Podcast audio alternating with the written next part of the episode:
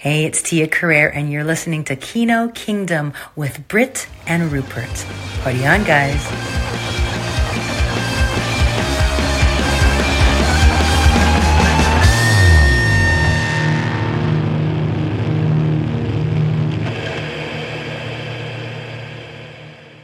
Oh, my nose, right. Uh, yeah, then I got my movies. That's how we start the podcast. on my- Burbling. yeah. So, so in fact, I keep that in. Welcome to Kino Kingdoms 74. I've got I've got like a summer cold. I feel totally fine, but it's just my in my nose. I think it's from just playing so much bad golf over the weekend. um, so I, I'm creeping back up in films. I, I was a bit slack for a while, but I've watched three. Well, I've watched three and a half. uh, three and a half. Naked and Gun I- 33 and a third. Oh my god, yeah, and then, and then a film that's got like a quarter in the subtitle somehow with a with a an exclamation mark. We were talking last. Was it on the last episode about how Spanish people have um, uh, like po- like exclamation marks at the start, so you know to be Yeah. excited as you read it. I mentioned that. I mentioned that to someone at work, and they were like, "That's really clever." And I said, "I know, because it's not. It's not like." And then she pulled out again, and you're like, "Oh no!" Oh, then she pulled out again. Yeah, It- yeah. You, you, you know, know- there's excitement all the way know- through the sentence. Yeah, it's such a they're Spanish. They've got it down to a T. If Oh, only yeah, they made decent wine. If only they made decent wine. It's Bloody the- bureaucracy. It's the last piece of the puzzle, isn't it? Yeah, I'm, I'm on the Four Winemakers Malbec tonight. It's uh, quite a nice light Malbec for anyone interested. Mm-hmm. Um, I was thinking about this. I have you got with, with the with the podcast report? You know, we're coming up to Mm-hmm. episode 75. Have you have you got like a, a ritual? Like for me, I, I I like to be you know a nice glass of wine, sitting around my pants, and try to keep my cat out of the way of the microphone like I'm doing now. But um, have you got like a little ritual or something like a certain hat you wear or a certain condom you put on or anything? Not particularly, no. Uh, although I am, in fact, yes, sitting in my pants because it is warm. It is warm, isn't it? I'm not Michael Fish, but it is warm. Michael Fish. Such a specific reference to a long retired and possibly dead weatherman. Come on, uh, yeah, and that's I I, re- I know we have American listeners as well. Uh, my, yeah, a weatherman. I I get Michael they- Fish was the one who got it wrong about the 1987 hurricane, I seem to remember. He said, Oh, no, the weather's going to be absolutely fine. It's going to be balmy night. ty- the first Actual you hurricane. When you when you type his name in, the first thing you see is you he needs to go to an orthodontist and say, "Here's money, sort this out." Uh, yeah, he is still alive. Uh, Uh, oh, he's only 79. Yeah, that's Yeah. fresh out the oven. Yeah. Controversy. Yeah, you're right. The actual huge ep- ep- uh, entry on Wikipedia about it. Did he So say? on October 15th, 1987, he said during a forecast, earlier on today, apparently a woman rang the BBC and said she'd heard there was a hurricane on the way. Well, if you're watching, don't worry, there isn't. As in, there is not. And yet, it was the worst storm to hit England for three centuries. And it killed Three 19 people. Yeah, it killed 19 people dead. Bloody hell. Yeah, he got that one wrong Yeah. probably probably not going to blame him personally for, for that particular disaster, but there you go. Did they, I just assumed that like a, the the weather people just were sort of just you know reading cue cards, but they're actually meteorologists, are they? That do all the research. and the- So I suspect they must have some kind of uh, qualifications. I guess I'm not going to go through the Wikipedia page for Michael Fish and find Yeah, out his qualifications. I, yeah, probably not that he's- riveting. He's, he's definitely got an O level in woodwork. I yeah, know that. I'll put him there Uh, then. so, have, have you got any themes this week, Rupert, or, or are you just have you just got a load of trash, Ah, I just got a load of a load of shash. I mean, I have got. a load of patsy? I've got. I did watch a film, an older film, and then its remake, so I can compare them directly. So that's interesting. Well, But the other last than time that- that, I think the last time that happened on the podcast was with Assault on Precinct 13, and I was pleasantly surprised by how much I obviously I enjoyed uh, the original more. But Ethan, I think it's just Ethan. Or he's in the bar. Yeah, He's in the he Arkins is- bar. Isn't he? Yeah. Um, And, he, and he's the kind of guy that would be in the bar, and I say, "I'll have a drink, Ethan." And then he, and he'll say, "I'll say when," and he's pouring like a bourbon into like a rocks glass. And I'll say, "When," and he's like laughing and pouring it to the top. yeah. And then and then he like laughs, and as he hands me the drink, which is like swilling over the top, like Eddie Murphy and the Golden Child walking across that rope bridge, which I need to rewatch. He says, "After that, we'll kiss." I glug it. down. I if glug you it. down. ever get round to kissing him, though, because I've seen the Before trilogy, and Ethan Hawke can talk. He just talks and talks and talks. So I don't think you'd ever get down to it. Well, he just talks. Well, there'd be no kissing. No, I'd probably distract him. you'd you'd I- end up walking around the streets of Paris or wherever our bar is all night, just talking until the sun came up. Oh, where is where is the Arkins bar? This is a new twist Oh, on that's it. things. Yeah. Is it in the location where Patrick Swayze's Roadhouse was? No, it's not that kind of like rough and tumble. That's just too. That's too spit and sawdust. For That, the line of that film where he sees that guy just like having really like sort of crass sex and you're gonna be my regular Saturday night thing, baby. It's like, oh dear, that's not very nice. Uh, Uh, I, I, the bit in that film where Sam Elliott kicks, I think it's the wrestler uh, yeah. Terry- Funk, and then Ian goes, "Hurts like hell, don't it?" It's such a cool like- line. Yeah. It's like yes, it does, and that's what he said to him. It actually, it really did. He did because if you remember, uh, he turns around and rubs his knee and says, "Yeah, what you've done is you kicked my knee in a direction it's not meant to bend, which is sideways." So he did, and and and then it cuts to Sam Elliott going, "Oh, okay, all right, okay." He's like, "Yes, it- it's broken. It is, and it's probably going to give me a permanent limp." And then and then you hear action, and they go back to the fighting. Um. Uh, Yeah. So perhaps not in the location where Roadhouse was, but let's let's give it some thought. Maybe. Maybe, Maybe listener can point out, yeah, can point yeah, out a spec- very where is the specific street. Uh, yeah, a street or uh, perhaps a what, what are they called? A um, uh, what are those things called with a dead end in them? Cul-de-sac. A cul-de-sac, yeah. No, I think it would be Paris is nice because when I think of when you say Paris and I think of bars, I think about um, uh, what's, it called? After Midnight. One of my it's one of my favorite Woody Allen films with Owen Wilson. Yes, the one with Owen Wilson, yeah. I love that film. Um, moving on from where the bar is, or if you do want to, you know, let us know where the Arkins bar is, uh, send an email to uh, the men who talk at outlook.com. Um, and again, I do apologize for my needless, needless summer cold. Uh, my brother Transvaal sent me a picture of the new Expendables film, which I assumed was coming. I know, and I will always watch them. I will always watch an Expendables film. Which Uh, number is this? This is four, uh, and you know it's four because it's called Expend Expendables. They've done it. They've done it. Ex- hang on. the four. Where, where, which letter does the four? Expend. Are you thick? Are you that? Oh, so oh, so the the, A, A, It's the A. Yeah. right? Because I'm looking when I'm looking at it in lowercase, and I'm thinking nothing looks like a four. Uh, Nothing looks like a four. That's the title of the episode. I've never seen any shape in real life that looks like a four. Um, okay, so capitals. The four is where the A is. Right, got it. Excellent. yeah, ex- Expendables. And my brother sent me. He just sent me a picture of, and if you if people go on Wikipedia, they'll see this. It just sent me a picture of the poster, and it's called Expendables, and the tagline is "They'll die when they're dead." And my brother, his suffix on his message to me was, "That's how death works." and it, re- it really tickled me because the thing when you see these things, you can imagine they would have been, especially this is a hundred million dollar film, so there'd have been so many people in that room, and someone said, "Oh, how about this? They'll die when they're dead." Uh, no one thought that is just a statement of what happens when you pass away.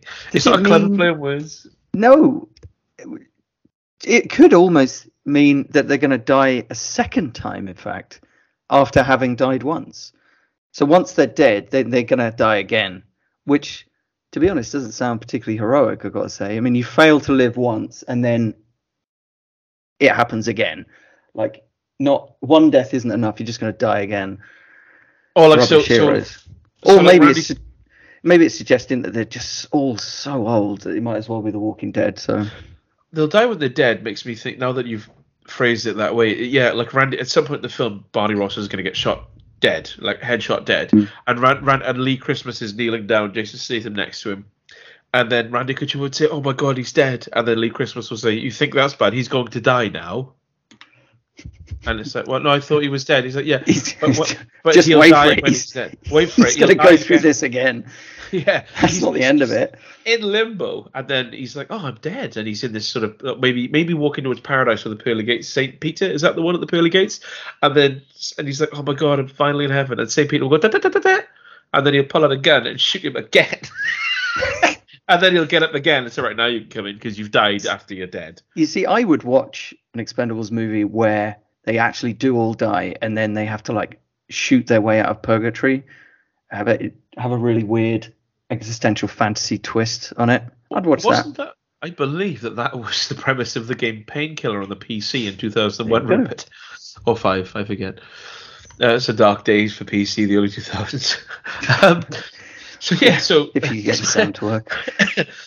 DMA IRQ. Um, yeah, so Expendables 4, they'll die when they're dead, or more specifically, the film will release on in September. So I will watch that with my eyes. Um, and I wanted to say as well, um, I was a witness to the Savalas the other day. Uh, Faye popped on, she was looking for a new show, and she put on a show called Inside Man. Not that one. Uh, Nice. this is a TV show, not the movie, and it starred David Tennant, and I really like David Tennant from a. Sh- he, he was in an episode of a show called Criminal or Criminal Mind. I watched it a few years ago, uh, where he plays someone. It's just, it's. I don't know if you remember this. I think we may have covered it on the podcast. It was, I think it's called Criminal. It's a show where it's set in interrogation rooms, but throughout the world. So you had one in America, one in Britain, one in like Spain, one in Brazil, and it was all in the interrogation room and around it. And it was just, it was a really sort of mechanical. Uh, narrative, like sort of a dialogue-driven plot. And he, and I think his wife has died, and, and they're trying to get him to kind of confess to it. And it's it's basically an hour of someone slowly breaking down and having holes poked in their alibis. And I watched it and thought, oh god, I didn't realize David Tennant was was like this intense. It's really awesome. Hmm. This came on, and I was. Uh, and I was sitting there. Don't laugh. This came on, and I thought, oh, I was. I probably doing like an article or something, writing, you know, one of my, or like weaving one of my tapestries or whatever, or doing one of my beautiful paintings that makes everyone weep when they look at it Mhm, and and I was sort of watching it, and I was really intrigued, and then I realised that I thought, no, this is this is actually really irritating because what it is, it's like a really kind of hokey premise setup, and every character is quirky, uh, and and it really it really got on my nerves. So the premise right of the whole film is, uh, oh, so so if what I'll do is I'll. I'll tell you the direct premise, and then I'll and then I'll spread out to the characters, which are the problems for me. Sure. So the, the effectively a vicar is has someone working for him like a young I say young a guy in his thirties. David Tennant's the vicar. Someone gives him a uh, like a what are they called like a pen drive and says, "Oh, hide, uh, don't hide this from my mum. She, you know, there's porn on it. I don't want to see it." And he's kind of like a mummy's boy in his thirties. And David Tennant's like, "Oh, for God's sake, okay." And he takes it home, and somehow his son's his teenage son's maths teacher uses it to try and transfer some files, and it's it's, it's child porn and through a really stupid turn of events Mm. to try and save his son and this guy he just says oh it's mine and he gets embroiled in this like ridiculous situation where he has to hide he's trying to like keep this woman in his basement while he tries to sort it out So he kind of sacrifices himself. This seems convoluted, but okay. So- so- or but- but- contrived, but- I should say. but but I'm willing to explain the problems if you, if, if you'll indulge me um, sure. I mean, I can spot a couple of narrative issues already, but go on then. so every character is like seriously quirky in a way that no one in the real world is. This is created by Steven Moffat, and I know that name. I'm looking at it now. It's directed by Paul McGuigan. I don't know if those names ring a bell with anyone. Um, so David Tennant says, "Oh, Paul McGuigan, a boxer. uh, Barry McGuigan." I used to, remember, I used to, I used to general. This is something that Rupert knows. But when I was a teenager, Barry McGuigan was like my dad's favorite boxer, and he would like talk about him with like real reverence. And I had a continuing series of dreams where I'd wake up, I- in my dream, and look at the end of my bed, and Barry McGuigan in his boxing regalia would be dancing between two panes of glass. So he, it would be, but the two panes of glass are really close together. So he's, it's like.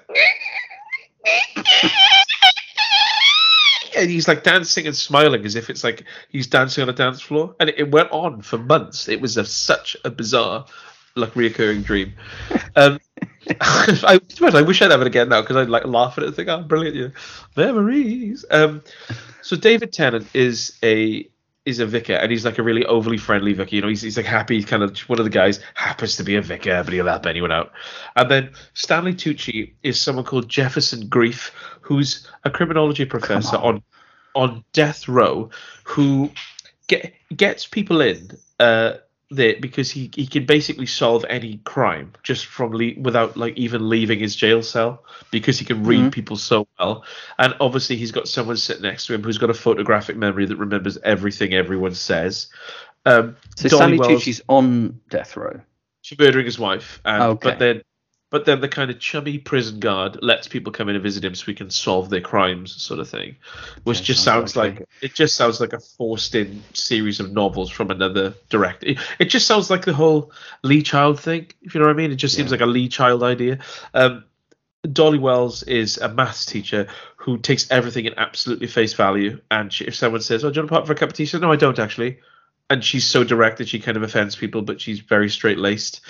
The son okay. is overly sarcastic. The mother is kind of an absent-minded, sort of dithering golfer, and and every character you meet is they're just defined by their quirks, not they're defined by the quirks. It's not like characterization. characters, right? Yeah, it's just like oh, that person can do this, just basically so this puzzle can work together. And the way it works is so the the main the the, the the scene that, that kind of made me think I'm not, and it's only four episodes, and I fancy Stanley Tucci. He's in the ArkinZ'Dar, mm. but the scene that so they, if you might, I'm trying to get this right. So they turn up in the house. Uh, David Tennant, you, you see the the overbearing mother come in and and like sort of berate her 30 year old son, like hitting him, saying, "Where is it, you dirty boy? Where is it?" And I was I was get really I, I very weird feelings about child porn. Just I find it like horrendous. So I always find it especially it's weird when best, someone's someone's troubled with it, but then they've got a mother like hitting them and saying, "Where is it, you dirty boy?" It just it, there's like levels of filth and abuse there that I don't like it. Um, so that happens, and then uh, David Tennant goes home and he puts his keys in the bowl. She needs to log on the internet. Uh, the son says, "I'll oh, use this," and she puts it in, and it's child porn. But we all we can see is her lo- looking at it. If you know what I mean, looking. Yeah. We're looking at the back of the thing, and then she goes, "Oh my goodness!" And then the son comes in, and because he's he's so quirky and just so sarcastic, he comes in. He's like, "Oh yeah, it's porn. It's mine." And uh, oh, it's loads of porn. You found my porn. And then the father, uh, David Tennant, comes in. He's like, "Come on, stop saying that." So he, the boy leaves, and she says, "This is child porn." And then David Tennant goes around and looks at it and goes, "Oh, I can explain." And she's like, where do you get this? And he's like, oh, it's not my son's, it's not my son's, but I, but I can't tell you. And then there's a flashback to when the guy in the vicarage gives him gives him the pen drive, he's mm. got self self harm marks up his arm, mm. and and so basically they, he ends up saying, "Oh, I, I, can't explain, but just give it back to me." They get into a fight. She hits her head. He bundles her into the basement, and that's the end of the first episode. But I thought, I thought David Tennant in that moment should have thought right instead of thinking, "Oh, if I tell if I basically tell on that guy." He's going to harm himself. What he should have thought, I'm not a religious man. I'm not a religious man and I don't fully understand uh, Catholicism or Christianity. But surely, as a man of as a man of, of the cloth, cloth. um, you would say he should have said two seconds and just thought, right, that man needs help and he he is getting off on the abuse of children. So I can't let that go on. I can't let that go on. I have to bring it to light. He needs help. So what I should do is explain myself clearly to this woman. Yep. Not not cover up for him and then just get that man help get him away from his and, and, and do it that way as yeah. opposed to panicking and saying possibly via social services or something like that. So you get yeah. him. It says if you don't want to dob him into the police, there are options, aren't there? You can stop yes. and think. And I just thought this feels like a puzzle that someone has put together, and if the pieces don't fit, they just forced them in. They just forced characters to do and say certain things. So the, the main thruster there with probably a twist at the end, like works. And have you ever had that where you watch a you watch Sunset Overdrive? It's an Xbox game, but everyone was so quirky and so desperate to please me as a player that I thought, oh, I can't I can't put up with any of you. You're all like you said, you put it perfectly. They're all defined by their quirks. They're not three dimensional characters. They're not real people, and it's so plain. It's plain plain as the nose on your face, Rupert. Yeah, well, it, it's quite obvious when that happens in like a, a movie or whatever. Then that what's clearly happened is that someone's written it with each of the characters as serving a function in the narrative, and then almost like overlaid on top of that character a quirk to make them look like an actual human being rather than just a function. If you see what I mean. Yeah, So, I think the last, it's it, it is ca- it's like a quirk in lieu of actual character, isn't it? the closest thing, uh, if I if if I would say the mirror, the the the the clear, better reflection of that would be in something like the Glass Onion, or you know th those those two films where.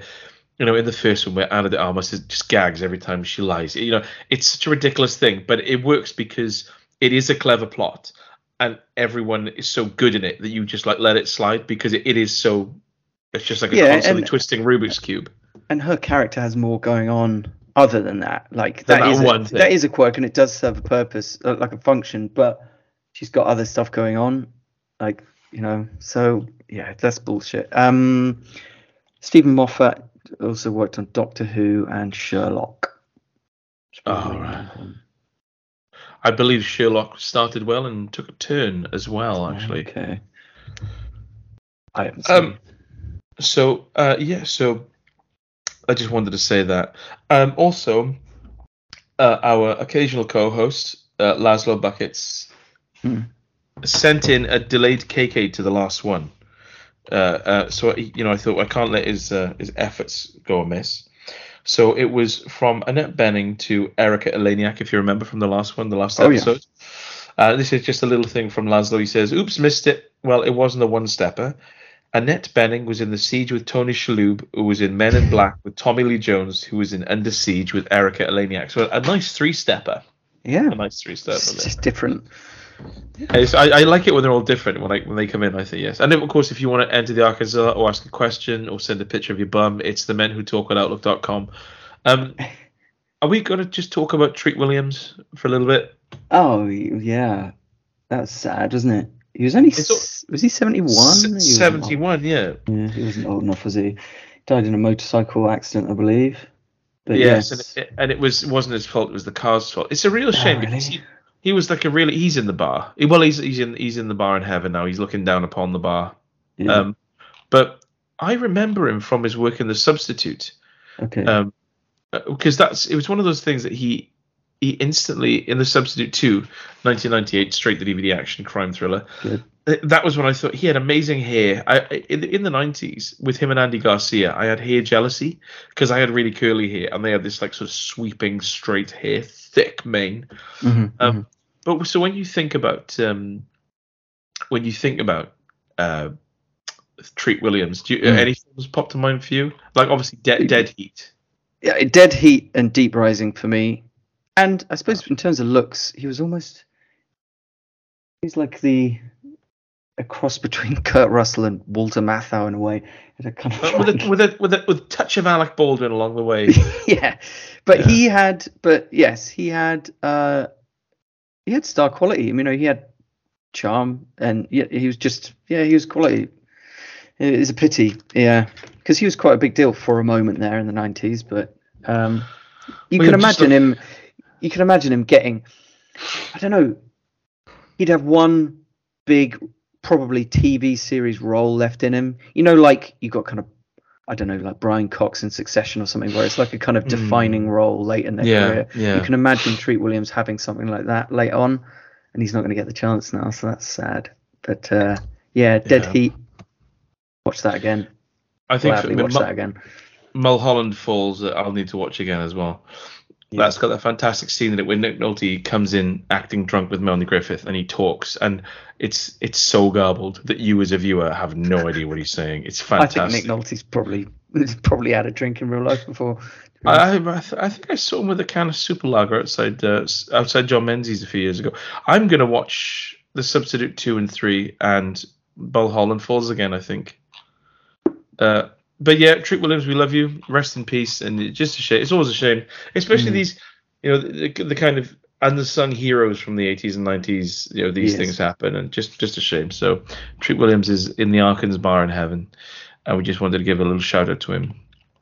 And but the other thing we wanted to give a little shout out to is last episode I was suggested movie rhyming Stephen Lang, where you know you would come up with. I thought people would just say like, I can't. I don't want to ruin anything, but you know, like you know, slang Stephen Lang, that kind of thing. Yeah. But we got two. One, one is you, and Utah Smith sent one in, and I thought there's thought in this. Like, it can't be just you, you're not you're not just reading this off off something. So I just, the other thing, Utah, one of our regulars, love him to bits, uh, and I know he always listens to our podcasts drinking wine in a hot tub, which I I love the the, the image of. Um, he later on in the Domhnall Gleeson to to David Wenham Arkan, uh, I, I wish I wish I had time this week to edit it because he tries to say he, he comes up with one and then he comes up with one with fewer steps in. So he sent me both and I'm going to play them both because it's like he tries to say Wenham, but but it's like he's never seen the word before as it enters his mind. And I was I was entranced. I was listening back to his his like 30 second clips over and over because of the way it's like his brain just blocks the word Wenham as he's saying it. And it, and the, the first time it's like it's like something it's like he's trying to say Wenham and someone presses pause. And the second time, it's like someone just like starts yanking the cassette in and out. So it's like, uh, it, it's like he cannot say the words, and it really. I wish I could edit it into a song or something, but I'll do that later on. That's a treat for later in the in the program. Um, so I'll do. So I'll do. Stephen for the Stephen Lang thing. Should we do one now and one later? Oh, okay. So sh- shall I do? Okay. I'll do. Shall I do yours now or Utah Smith's now? Oh, it's up to you. I'm totally, totally up to you. Okay, well I'll I'll do yours. So this is an example of like movie rhyming Stephen Lang, and this is from our, our very own uh, uh, beautiful host Rupert. So here we go. So after a heavy weekend, I had a touch of the Monday morning Tom Cruise and frankly a very dodgy Gene Kelly. I was so sick I actually ended up spewing in the Sadie sink and blocked the pipes. So while I waited for the Amanda Plummer, I had to go on Ms. Pac-Man and beat the high Julianne Moore, naturally, which made me feel a little bit Eddie Vedder. But then the Christopher Plummer arrived and he was a complete joke, a total Clancy Brown. So I sent him on his Ava DuVernay and called someone else. The next Glenn Plummer was a true professional mind.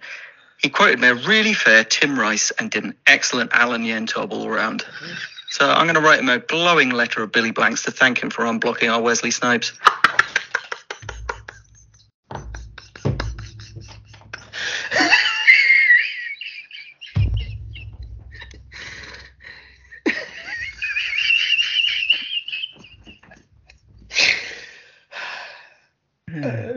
Purposefully didn't listen to that when you were saying got it earlier on.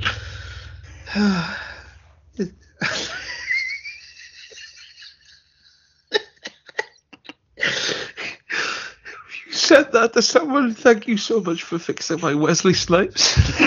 what? what?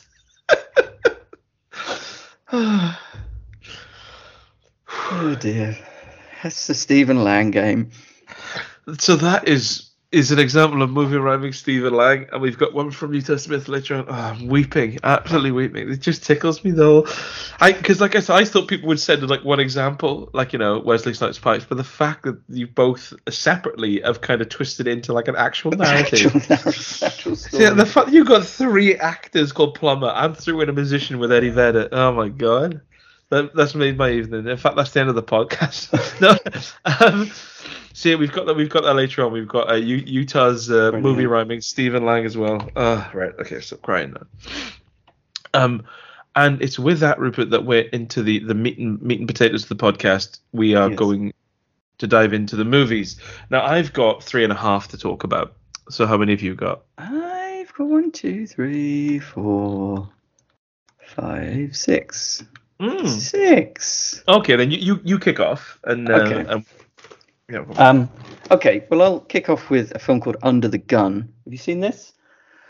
oh, I'll have to have a little. I don't know. When I describe it, maybe it'll, it'll spring to mind. I, You- I, I, I just want to sort of reiterate this to the listeners that we do this really, sp- even when um, I send Rupert notes about like the sort of layout of what we're going to talk about, we both don't mention the films. have no so that's idea. quite, yeah. So it's always nice to be spontaneous. Like I like that aspect of it. So this isn't nothing's really pre-planned. So I just wanted to throw that out there. This one is Under the Gun is on Freevee. So this is my the beginning of my odyssey on Freevee, which is of course Amazon Prime's like free ad based uh, channel. So if you think about the stuff that is on Prime, like some of the barrel scraping stuff that's on Prime, it's not I'm even familiar with. it doesn't even make it on the Prime. So anyway, so this is Under the Gun. It's a 1995 Australian Oh action movie. This is the one that stars Richard Norton. I covered Yes, this last year on the podcast. Yeah, Oh, I'm thank so God. Happy. I I'm so might have done. happy we get to talk about this again. Good, good, good. So yes, it's a shady businessman called Frank, who's played by Richard Norton, and he owns a club called the Boilermaker. Uh, and he also own uh, owes some mobsters money, and they're coming for him. But he's just got to make it through the night, basically. And if he does, he'll complete a million dollar sale of the business and be home free. So it's, I, I thought it's it's the Carlito's Way knockoff, really. Uh, quite an enjoyable one as well. It's got yeah, Richard Norton just scurrying around trying to get his business in order avoiding mobsters and cops and sometimes beating them up. Um, and then he wants to abscond from the whole thing. So everyone in this film is Australian, uh, and yet they seem to be putting half putting on American accents. Some even try and put on an Eastern European accent for some reason. Not quite clear why. Uh, the club itself doesn't really look like a club. It looks like a warehouse, or Yes, in it does. a soundstage. And from from memory as well, loads of tinsel everywhere, like silver tinsel. Yeah. Yeah. I mean, it's being like renovated as well, so it's almost like they couldn't really be asked to. Uh, he literally just went backstage somewhere. So anyway, he has Frank has this wife who clearly disapproves of him and who he clearly doesn't love or even like, and he's desperate to run away with her for some reason. Their relationship is absurdly like up and down across the course of the film, and it's like you never believe that they're right for each other. It's a bizarre. Rupert, is it is it up and down like a manic depressive on a trampoline? Yes. Um, there is a bad guy in this movie who's so stupid that at one point he goes to throw a grenade at Richard Norton, but accidentally throws the pin instead of the grenade. Bloody hell. Um, the fight scenes, uh, they're quite frequent and they are quite fun. I like. I like. There's a bit where Norton like beats someone up with a mop and bucket. That was quite fun. And there's a scene where he sets fire to his own shoes to kick someone in the face. So Can, can, can I jump in here for a second? The Sure. reason, because I remember this and I, I mentioned it when I when I covered this, covered it better, um, is that he he is uh, from like stuff like Gymkata in the eighties. He is a fight choreographer, so that's why they're so good. And that's why the acting around it is so kind of hammy and weird. But like Yeah. when it comes to the fight scenes, they're quite inventive and fun. Yeah, it's, it's like the choreography is decent, and there's minimal editing, nice clear medium shots, no fussing around. Yeah, the um, there's a really there's no gunfights until the very end. It's all hand-to-hand combat in nice baggy fighting trousers. So that's what we like. Um, trousers. I know what you mean about the dialogue, though. There's this really weird, like absurd, hard-boiled noir type dialogue, which doesn't really fit the cheap neon aesthetic. But I, I kind of like that. At least they're trying something a bit different, and it has this quite appealingly goofy tone about it. It's not mean-spirited or grim. It, partly because Richard Norton's character is so kind of like he's sort of exasperated, but also got a sense of humor throughout it, and there isn't that grim misogyny that you often get in these sorts of films, so that's nice. Is Um, um, is this here? Is it's natural coloring? It, it is not. It's uh, Is it- it- is it- is it natural coloring, and is it held in place with any product? This is a question. Yeah, so there is product in it here. This is something we'll come across later on as well. Um, yeah, I think it's it's not. It's sort of a bit more complicated in terms of characters and events than your average '90s action film, but it's no deeper, and in some ways it's sillier and goofier, and that's why I liked it. I thought it was. I thought it was an enjoyable movie, ridiculous but enjoyable. Uh, It's one of Richard Norton's rare leading roles, and that's Mm. why it's ki- it's kind of like we have to. And um, I, I mentioned this. I was going to. It's an actor that pops up later in the, in this show uh, in another film, but F- Philip Baker Hall. Yeah. Um, in in and I I will always champion this film whenever I get the chance. Hard Eight with Philip Right. Baker Hall and uh, John C. Reilly is one of my favorite like sort of uh, low budget dramas. Is that Paul Thomas Uh, Anderson?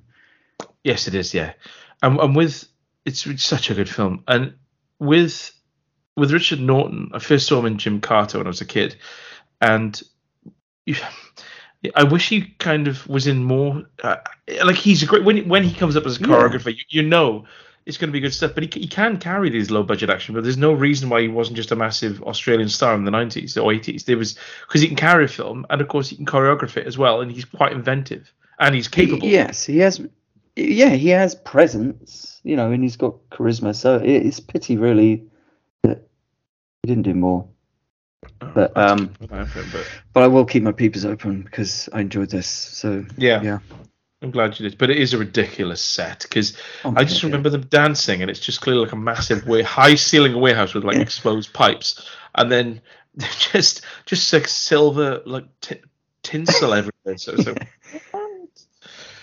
yeah, like it's a 50s sci-fi film. Um, It's So just suddenly keep- walk into this. It's like backstage on Logan's Run or something, isn't it? let me know. Uh, let me know if you come up with uh, any any more golden. Uh, Richard Norton films. I'm a big fan of Richard Norton, and every time Maybe he pops, up, maybe they got a whole suite of them on Freevee. I'll Oh check it out. God. I'm a big fan of Freeview. I think the 15 second Yeah. adverts every three weeks are totally fine. um, can, can, am I okay to, to jump in with my next one? Just on the subject of adverts, yes, you realise how generous Freevee is in terms of its adverts when you then switch over to Channel 4, Oh, where every, I'd say every 10, 15 minutes, there is there are four minutes of adverts. It's astonishing. it's It is I- astonishing. I, I've recently sort of got back into wrestling and like podcasts and wrestling podcasts and ITV. I don't know if it's ITV two. I, like I, I generally I'm not I'm not being flippant when I say that. I know it's a running joke on the podcast, but I do not watch the Savalas. I don't.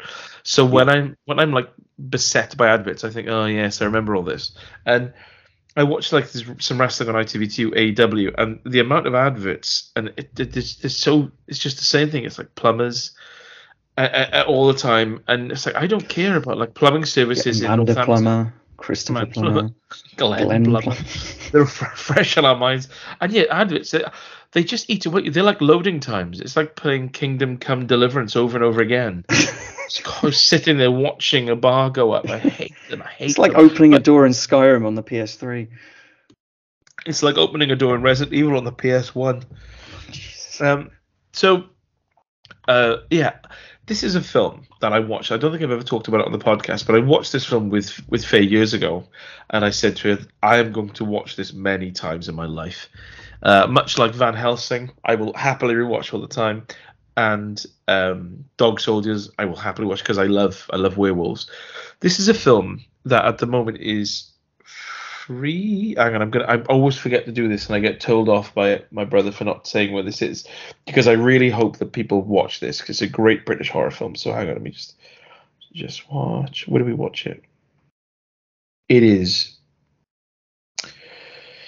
right. It's free on Plex, Filmzie, and WAF free, and I paid two quid for it on Amazon because I didn't give a hoot and I wanted to watch it. And this is Howl, not the Allen Ginsberg seminal poem. Uh, but but yeah, how British horror film, uh, directed by Paul Hyett, starring and uh, these names are people that like Ed Speleers, uh, and there's another character in here that I really just thought should have been in many many more films. I think it might be Duncan Preston, but Ed Speleers. uh, Does that name ring any bells to you? It does, yeah. I think I'll have to see a picture of him. He's been around Well, for a it- bit. It might be Spilliers, but um, I'm just having a look at what he was in. Uh, he lives in Bristol. I might have bumped into him. Uh, he was in the house that Jack built. Breathe. Uh, Howl. Lonely Place to Die. Eragon. Uh, Midas Man. So he's, he's he's kicking around a lot, and he really deserves whatever he gets because he's fantastic in this. He plays a train guard called Joe Griffin, um, who's doing. He's finished his shift, and he kind of gets bullied into doing another shift partly because a girl that he fancies is doing the well, the sort of amenities cart on it. So he's like, oh, I might get a chance to chat her up. But he's he's a really lovely guy. He's kind of really humble and like a little bit introverted, good looking guy, but a bit sort of you know mumbly. And uh, he gets told off at the start of the film for not charging passengers when they haven't got a ticket because he just doesn't really enjoy um, confrontations. Uh, so he goes on this midnight train, which is going through. There's a bit at the start of the film that Faye and I always laugh at, where he gets on the train, and as as the train pulls at the station, he like pushes down the sort of intercom button and talks to all the passengers, and it's like, uh, "Hi, I'm uh, I'm Joe, your guard. We'll be stopping at Shitterton, Fucklebury, Bollocksville, Wingleton, Twerton, Flannelgale." Salisbury. Chipping Sodbury, Bloodley Salted, and it's just this list of like tedious sounding towns that always amuses me. And as that happens, the camera kind of zooms out of his bored face, out to show the train on the tracks, which is a nice shot. Um, so he's on there. There's only a handful of people on there. You've got the um, you've got the the, the, the sort of uh, the woman doing the sort of refreshments that he fancies. There's a really drunk football bloke who's got a kebab and he's like, blah, blah, blah. there's a stressed uh, businesswoman. There's a flirtatious older businessman. There's an elderly couple. So you've got all these sort of little, you know, the, the sort of usual trope sort of thing. Um, and what happens is the train just comes to like a grinding halt, and the driver, Sean Pertwee, Sean Pertwee is in this film for a fraction of a second longer than I am. Uh, he, and it's amazing because of course he's this is a this is a it's not a spoiler, so this is a werewolf film. You can see on the cover, but the fact that he was in Dog Soldiers as well, it just it, it almost feels like a sort of unofficial duology. Right. Like you could we could watch God Dog Soldiers and then this, and, and I, I am going to watch Dog Soldiers again, but at the moment, weirdly, it's not anywhere uh, streaming. But Well, um, apparently Paul Hyett was he was worked on the special effects for Dog Soldiers and other um, Neil Marshall films. oh So that makes really? So- Mm. I, I I need to I need to look at more of his stuff because this is like this is one of my favorite werewolf films. Cool. Uh, uh, and so what happens is the werewolves don't even really play a part in it that much. So what happens? I'm not going to give away the plot, but it comes to a grinding halt. Sean Pertwee goes outside, sees all these like claw marks down the side of the train, and the, the sort of like crack the fuselage, which has caused a problem. And he doesn't solve the problem, Rupert. In fact, he gets fucking torn to shreds, honestly. Uh, and then obviously, um, Ed Speleers is has to kind of has to take over, and he just really doesn't want to, but he has to kind of rally everyone. The the elderly guy in it, by the way, is like the I think he's the caretaker in um, Dinner Ladies with a Victoria Wood. It's just it's just really nice to sort of see him again. He, he's a great character in it. So yeah, it's just I don't want to spoil anything because with these films that are you know sort of set on location, if you will, like in in a train in a house, it feels like a haunted train film, uh, and they just they they always have to get off somehow, and they're just surrounded by these werewolves, and it's just them panicking for an hour and a half. But what I really liked about it is, I say an hour and a half, it might even be shorter than that. It's or eight to nine minutes.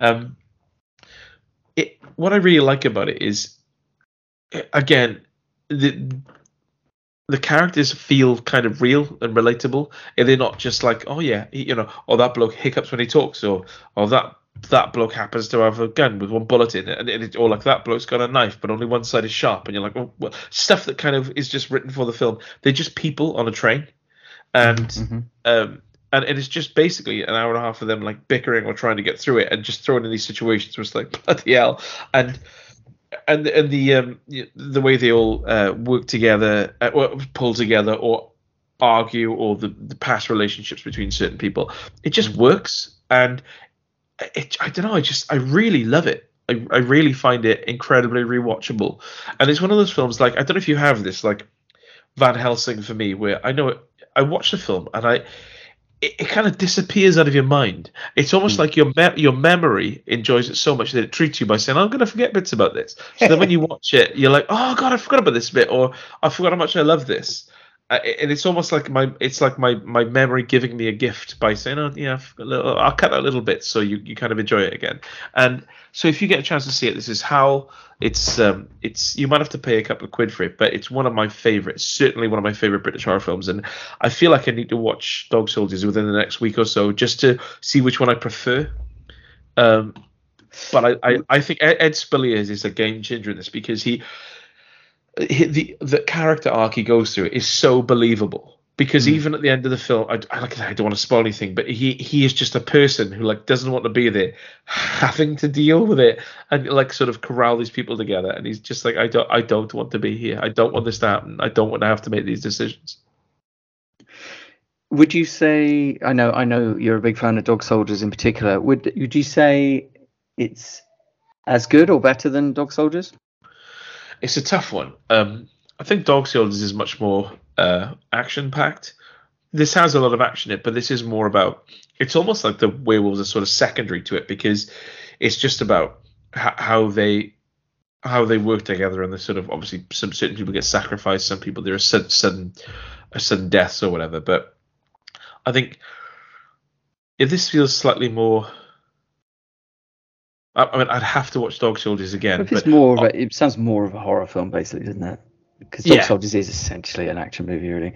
Yeah, Um, I think I was just going to say this is more of yeah, this feels more of a straight straight horror. But I, I am going to watch Dog Soldiers soon because I, I need to watch it. That I tell you what though, Dog Soldiers is a film I was craving a sequel, craving, and I followed Neil Marshall's career and I was like, please, please do Dog Soldiers too. Just do the same thing again, please. Shot for shot, I'll watch it shot for shot remake of his own film. Yeah, Um, with different actors. slight- with John Pertwee instead. Uh, and, and, and do you know, there are a lot of things that exist in this world, especially in the world of um, like podcasting, where it's it's it's easy to point at something and laugh. Mhm. And and and I think with Under the Gun, I, I like how our basically with our approach to things. I like it when you watch something. I always go in with an open mind. I always want to enjoy myself. Yes. And I'm really glad. I just wanted to say I'm really glad that you enjoyed Under the Gun as much as I did because Yeah. uh, I just thought this is something that like probably it is such a like non-film to a lot of people, and Richard Norton is such a non-actor to a lot of people, and it, it kind of like him and uh, well, actually, you're bringing up Ray Stevenson when he was in The Punisher. I, Yeah. it got it got absolutely slated, and I thought he was a great Punisher, and and then and then you just exp- you want sequels, you want more, and and and then when someone passes away, you you look at their filmography, and you just you just wish there was more Yeah. you know, like, yeah, to get your yeah. teeth into. And no, I, I just want to say I really enjoy these these underdog Yes, films it's, watch. that- it's such yeah. a pleasure when because you can trawl through like ten of them and they're all just like at best forgettable, at worst mildly offensive. Um, but then you find one where I don't know. Sometimes you just just get the balance just right. Given Yeah. their budget, and their strengths, and everything, they get the balance right between like action, choreography, like humor, uh, drama, performances and stuff, stunts, and they get it right. So Yeah, it, it, it's, it's it's easy to point and laugh at things, but I think if you go in with a certain mindset, you can think, actually, this is I'm having fun with this. I'm not I'm not just laughing at it. If you go past that, oh, this is gonna be shit, you can uh, really have a good time and, and get into like a lot of things without just pointing and laughing and just opening your mind a little bit. That being said, I watched a film called Musketeers Forever, uh, which is on Prime. Uh, Yeah. Bear in mind that's that's the title, Musketeers Forever. So I'm assu- I assume it's is it a sequel or No, Michael It Dudikoff is- is in this film, Rupert. yes, he is. This is a 1998 Las Vegas set action thriller with Michael Dudikoff. I've I've covered this as well. What are you? Are you this is where they. I, it's, is where I they- was. That's my next question. I just bar, isn't it? assumed because it's got Michael Dudikoff in it, you would have seen it. Yeah, this is where they buy a bar together, isn't it? Yeah. Yeah. Um, I'm so happy that we're talking about this. Please carry on. I'm just following in your footsteps. Um, gradually, very slowly, one Michael Dudikoff film at a time. Um, so Fo- Following my footsteps on the beach and wondering why you sink slightly in them, almost as if I'm heavier in some way, and like, you're like oh, this footsteps are deeper for some reason. Um, so three modern day musketeers, basically just three friends, like older guys. Modern day or from 1997? One-ish day. So one of them being Lee Majors boy.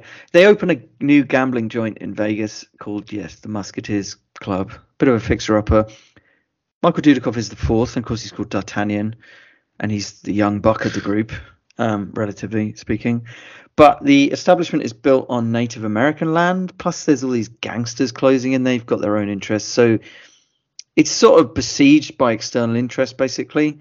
Uh, and I found it pretty tedious. I've got to say.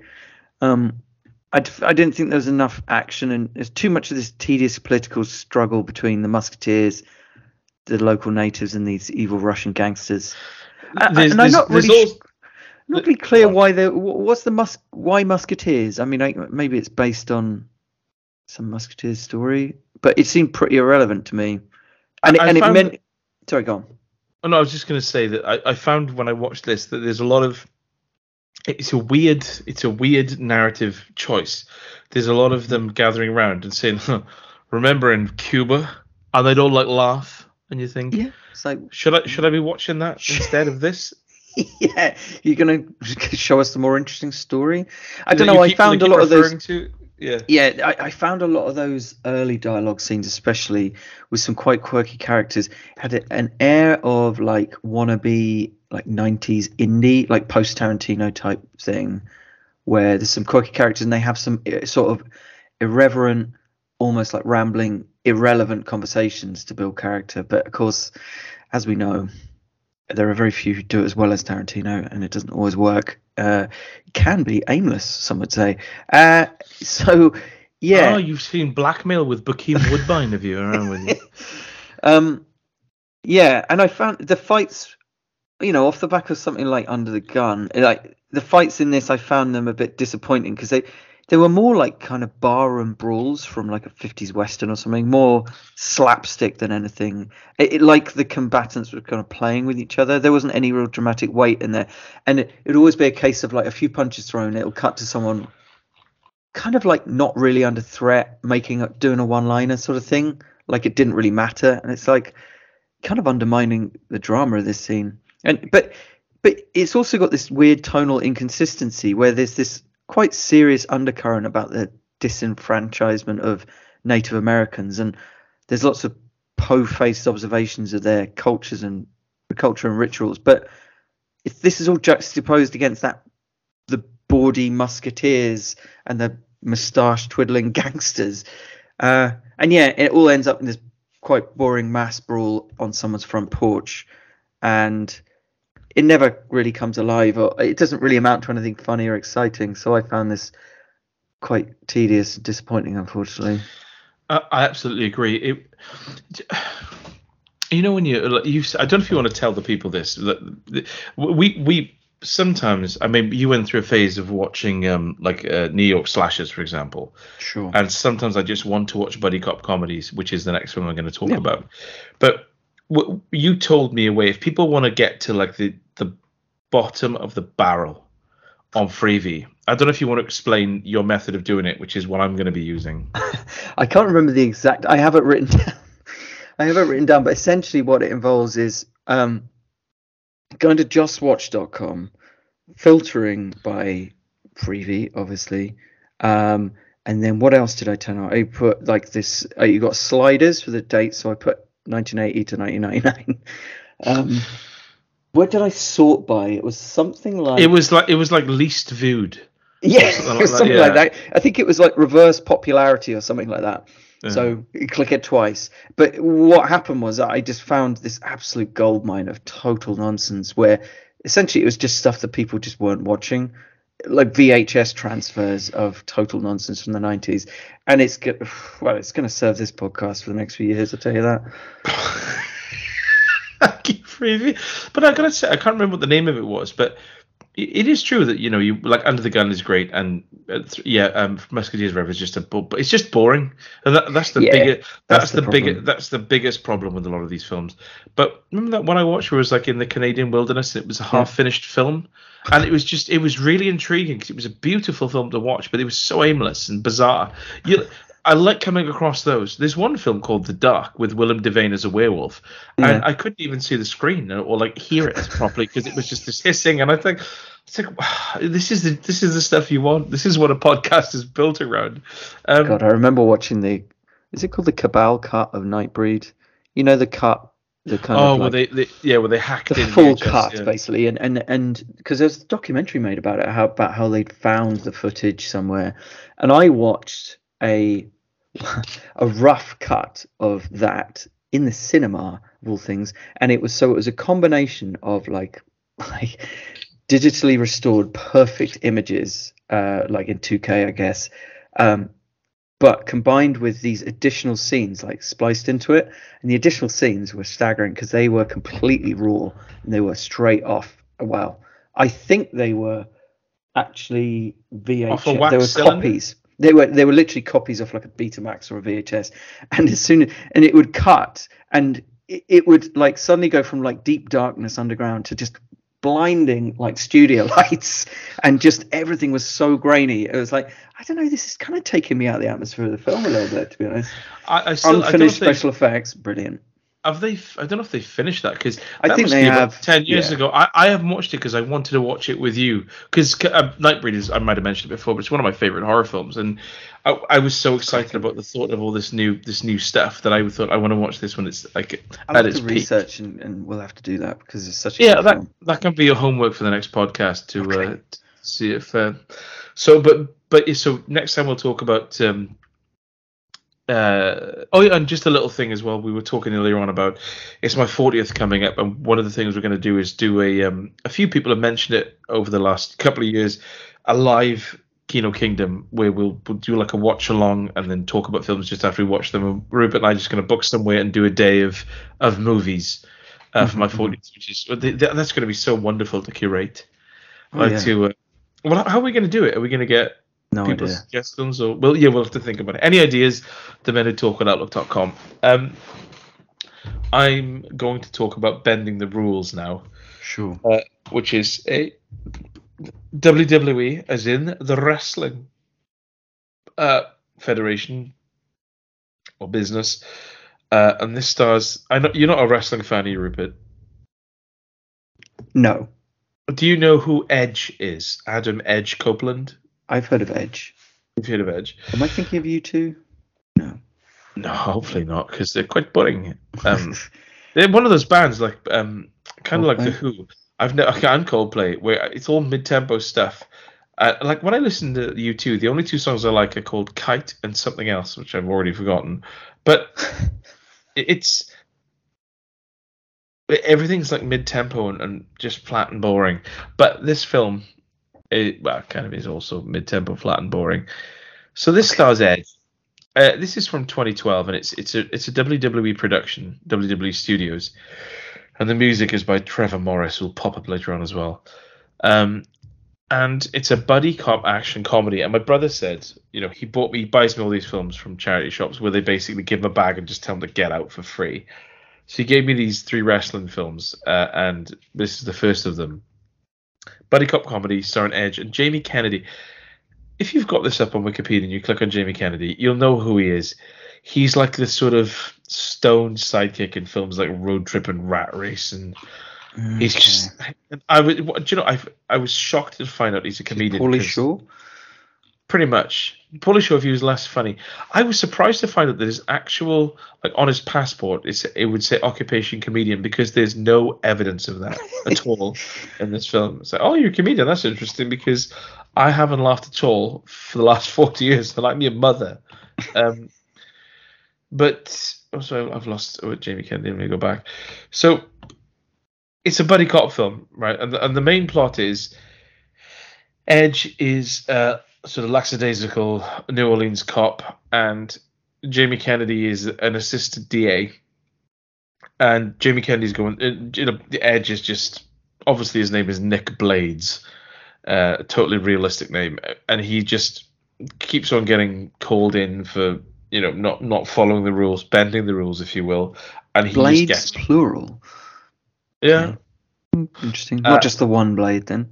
Uh, yeah, multiple blades, like a whole cutlery drawer. It should have been called Nicholas Cutlery Drawer. I think that was in the original draft. They said, "What about Nick Blades?" Oh yeah, that's that's snappier actually. Uh, ah, Mr. Cutlery Drawer. Um, so middle name Evesham.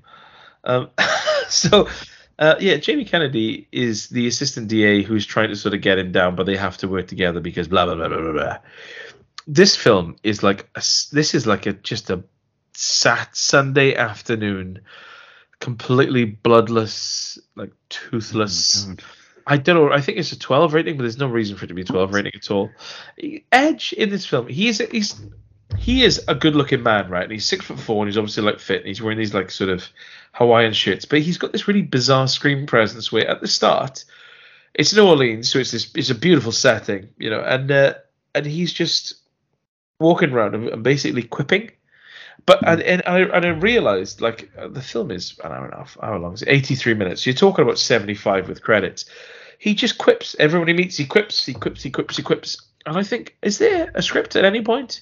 Are you just like meeting like, uh, you know, I, I'm, I'm. It's like it's like until the final scene, he's still trying to get a pot across the point that, oh, pretty breezy guy, you know.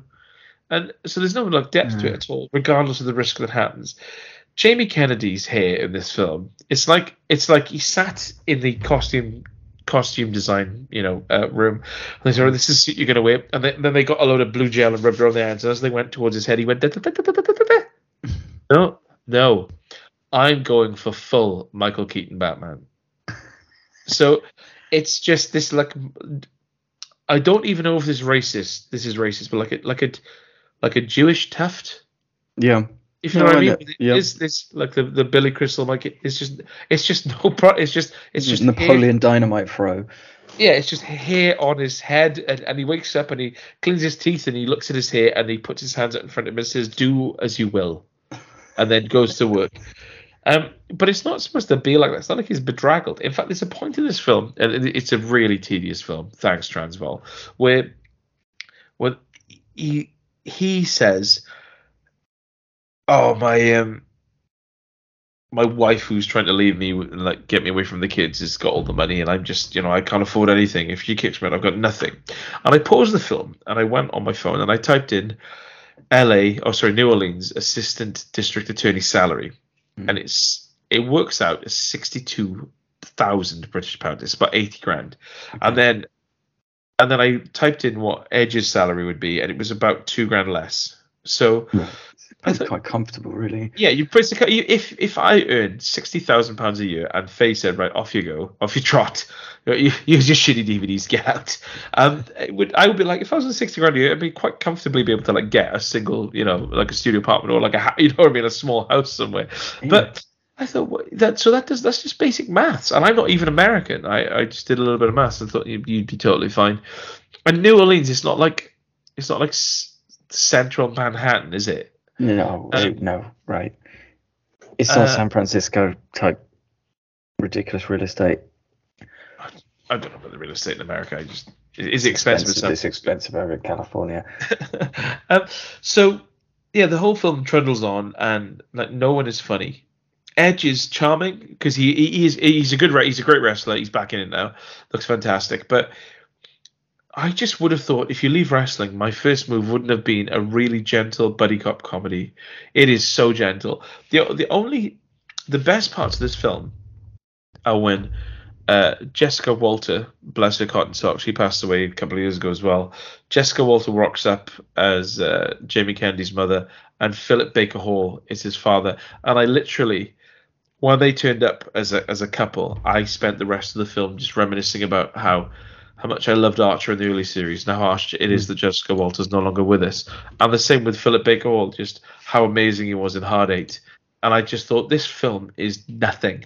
I wouldn't be surprised if like when the when it finished, the DVD came in my hands, it just disappeared, and it just disappeared into dust and flew off out of my window. I heard a ghostly voice saying, "Sorry about that."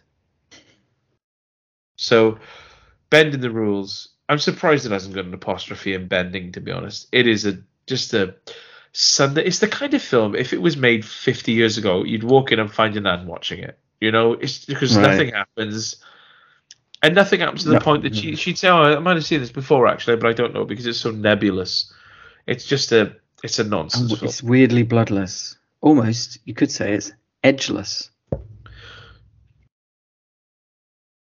You could. But you wouldn't. So let's not watch that then.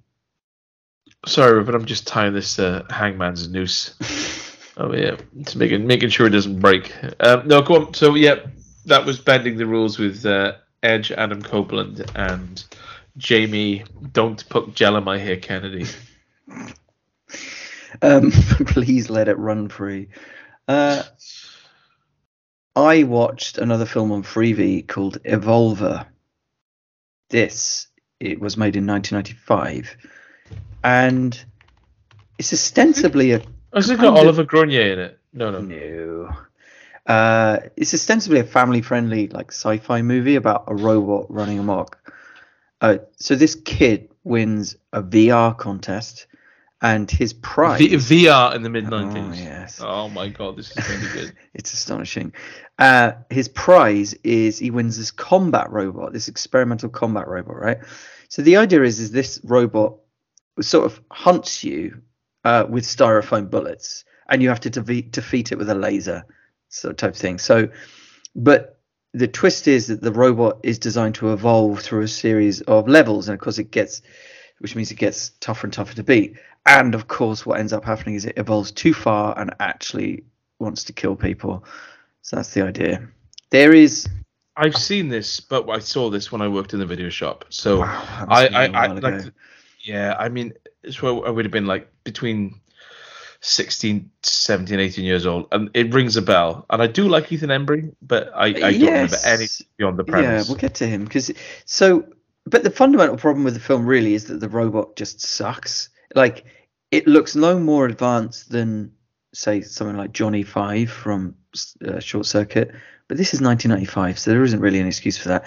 There's just this really pervasive shoddiness throughout this film. Like it'll be like you'll have a scene where it's meant to be night vision, but it's just green screen sort of thing, and you have like another bit where like these laser beams uh, will shoot out, but they're only in, they're only powerful enough to slightly singe paint, stuff like that, and and and you'll get this supposedly super advanced combat AI that will just miss a stationary human target from about eight feet across the room. It's like what's happening? The, yes, like you say, the main kid is played by Ethan Embry, and he does have a bad case of mum hair in this film, but he does have some charisma. I I quite liked him. Um, He's he's got permanently sad eyes. yeah. He kind of he's got a certain intensity about him. He kind of reminds me of a young Shia LaBeouf. Anyway, another fundamental problem with the film is that it is a silly story and it focuses a lot on the kids, but the film itself isn't really for kids. It's like quite nasty in terms of its violence. And then the robot starts like dropping f bombs all over the place, and it's like, who is this for? It's just weird storytelling and editorial decisions all throughout it. Like, like the fact that it starts with opens with like a VR sequence and then just totally ditches that concept for the rest of the movie. It, instead, focusing on like Doctor Who level practical effects, and Right. it's just shoddy is the word in terms of script and execution really like there's a bit where it's a bit near the end where things are ratcheting up and basically the mum and the sister are being held hostage and cuts to elsewhere and the son is talking to this cop. And uh, and the cop says oh you need to file a report at the precinct. And and the boy runs off and you assume oh right he must be running toward the precinct. Because he's just Hmm. that's the word that's just been used. But no Yeah. he's actually it turns out he's actually heading home to to save the mother. But it's like well that wasn't established that he was going to run home so there's no tension there it's just basic editorial decisions like that where it's like you know like oh we should be excited about this moment but I don't know where he's running off to. I don't. I'm not getting the the dramatic tension here. It's just bad, badly put together, shoddy. If it had been released in 1985, I think it could have been quite charming, but it looks really lazy and dated, even in 1995. To be honest. So Evolver is not worth it. Sorry, Freevee. There's a film that Oliver Gruner is in that sounds like it might be like Revolver or something like that. But um, yeah, what is this? It's gonna piss me off. That is, but um, yeah, that that, that doesn't make me want to revisit it. To be honest, No, it's not worth it.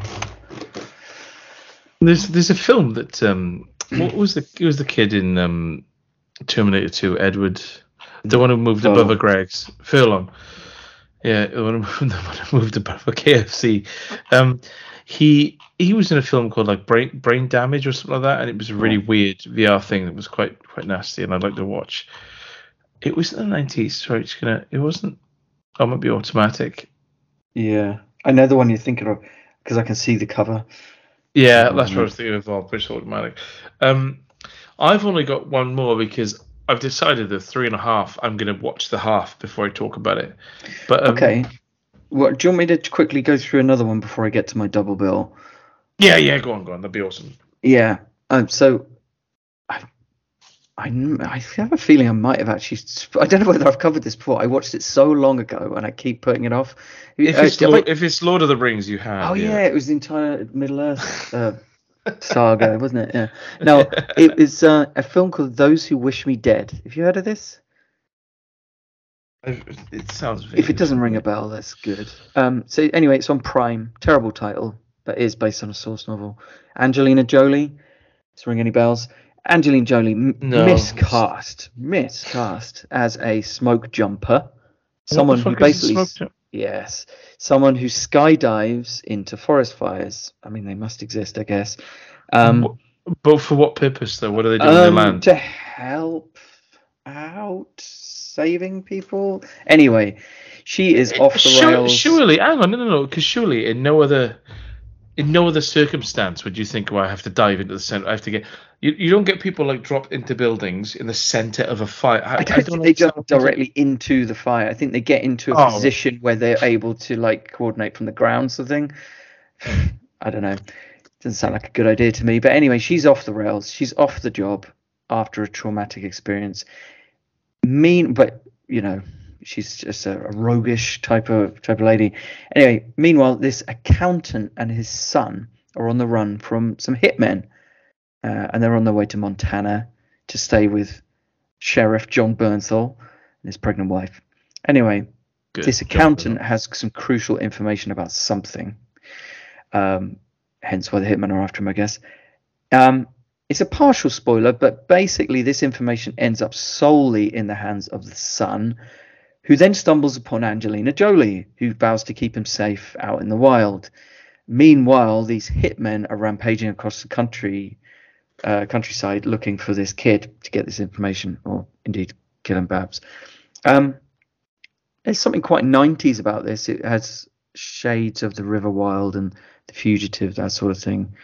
Um, it's got this quite absurd but very propulsive plot, which requires some suspension of disbelief. I won't lie, but it's very fast paced. Uh, it's like 100 minutes, and yeah, it did remind me of a 90s movie. It's got this kind of combination of morally grounded law enforcement and unfeasibly ice cool bad guys and some quite simple simplistic character dynamics the twist in this though is that it's actually by taylor sheridan of course who made wind river yeah. So it's a bit more brutal and cynical than the films i mentioned. And i suppose this is encompassed in the hitmen who are played by aidan gillen and nicholas hoult and they these are A- Aidan Gillen is such a, in Blitz. He's such a strong screen presence. he is quite scary when he wants to be. But they, they are preposterous these two. They literally they shoot anyone they see. Literally they make the decision early on right that they Are they kill- photographers then? Yes that's exactly it. They just like yeah just pose me. That's it. That's it. Smile. Um no They're chased by keen photographers. yeah watch out for that fire. Um no so they um and they they just they're going to kill anyone who sees their faces. That's their decision. It's like okay it probably isn't the best way of going about your business but fine. And they are kind of the highlight of the movie actually aidan gillen and nicholas hoult because they're really cold and evil.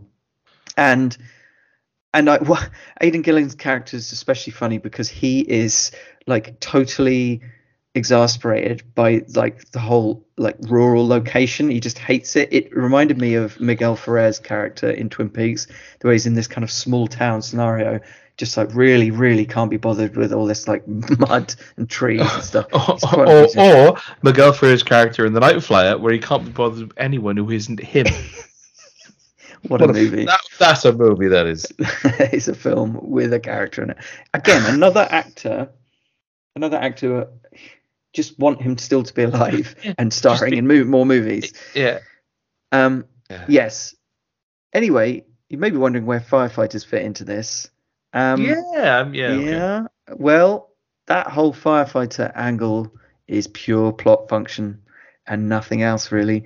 It gets Oh. so ridiculous this film until literally by the end the central characters are stalking each other around the woods, literally being chased by like tendrils of fire. It's quite absurd. Uh, You remember that bit in um, Backdraft where Everyone talks about Backdraft whenever it's a firefighting film. I was waiting for Backdraft to be Oh, it's got to be. But you remember that? Is it? Is it Robert De Niro's character who's going on about the living fire and Yeah, stuff? yeah. and How it's it's a uh, and, and how the fire on. service afterwards said that it's not a living thing, it's fire, and Yeah, don't romanticize it. Yeah, yeah, Yeah. I remember that. but it was might as well. This is living fire in this movie. It's preposterous. I kind of liked it, even though it's average in virtually every way, pretty much. it has this kind of standalone purity, this grounded kind of heroism that is quite welcome in our modern action cinema. But I would say, I think it suffers from the fact that it's Taylor Sheridan who made Wind River, and uh, this is not half the film that Wind River is. Wind River is the one of the few films that convinced me of Jeremy Renner. Yes. That's such a yeah. I think Wind River and The Town are what you need yeah. to watch to be convinced of Jeremy Renner's talent. Yeah. But it is not as the swaggering action hero movie star. As we saw in Ghost Protocol, when he was trying to out charisma Tom Cruise. That's a dangerous game to play, those. Yeah. Tom Cruise jumps off planes. He runs and jumps across buildings with a broken ankle. Jeremy Renner sits in a slightly cold pool of water. Not really a comparison.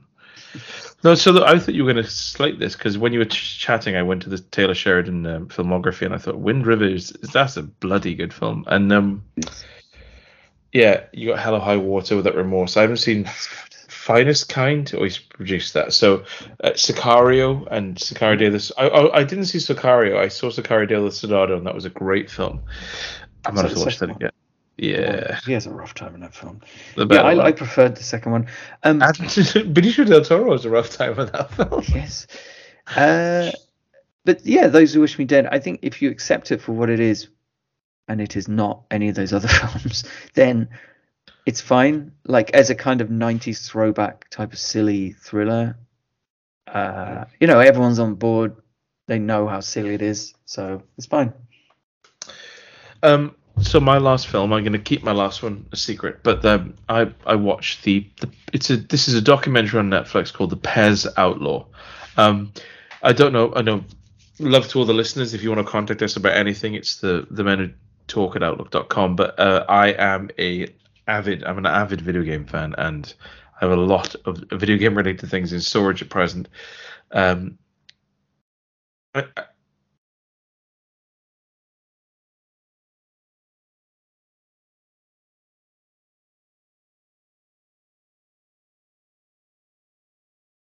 My, are you there, Rupert? Oh, you went blank for a second there. Yeah, I think there was a slight disconnect. It, it started making sonar noises. Um, I'm glad I'm glad you're back. So yeah, apologies if I missed this in the edit, but suddenly my headset made sonar noises. Um, Interesting. But yeah, we're we're back. Sort um, of like whale song. Yeah. um, if I was in a whale somewhere in the Antarctic, heard it, and went, "I'm getting a billion." I am. So yeah, I'm an avid collector of video games, and I've got a, lot of stuff in storage. And so anything that involves collecting uh, or like obsessive collecting really does appeal to my DNA, and especially to Faye's DNA, especially if it's Tiger handheld. And um, so the Pez Outlaw is about this guy who uh, called Steve Glew G L E W. Are you still there, Rupert? I'm just checking before I. I am. I am. Yeah, yeah, okay, cool. Um, this is a so this is a Netflix documentary, and it's just about a guy called Steve Glew who just got obsessed in the 90s with Pez and smuggling them in from the Eastern European. I think it's it's either Austria or Germany. Uh, I think it's Austria actually. Going over there and just taking bags of them back because of a loophole in the law. In the is it is it patent or patent? Patent. Pat, the patent law, where they, they missed out a clause about it being it's okay for him to smuggle them in the country. So it was like they just had to watch him like just completely use this loophole. Steve Glew is this really wonderfully. Why is he smuggling Pez? He Rupert. the him and his wife in this film. All I'm willing to say on this podcast is that there's magic in the air. Okay. And you know, those who know will know there's magic in the air. And this whole film is him sitting in his tool shed with a fishing hat on and a massive ZZ top beard. He is so charming. He's just kind of like a he's like a a wonderful, slightly magical uncle that's been hit a little bit too hard with a toffee hammer, and he's just saying, talking about his time in the in the nineties when he did this. He just said when he saw Pez he worked as a as a machinist and his job was really boring. And then when he discovered Pez, he thought they were beautiful, and he wanted to sell them. Got into this Pez club and just said, right, I'm going to save all my money, go to Europe. With a there's like a there's apparently like a an American Pez uh, arm and a European and they're totally separate.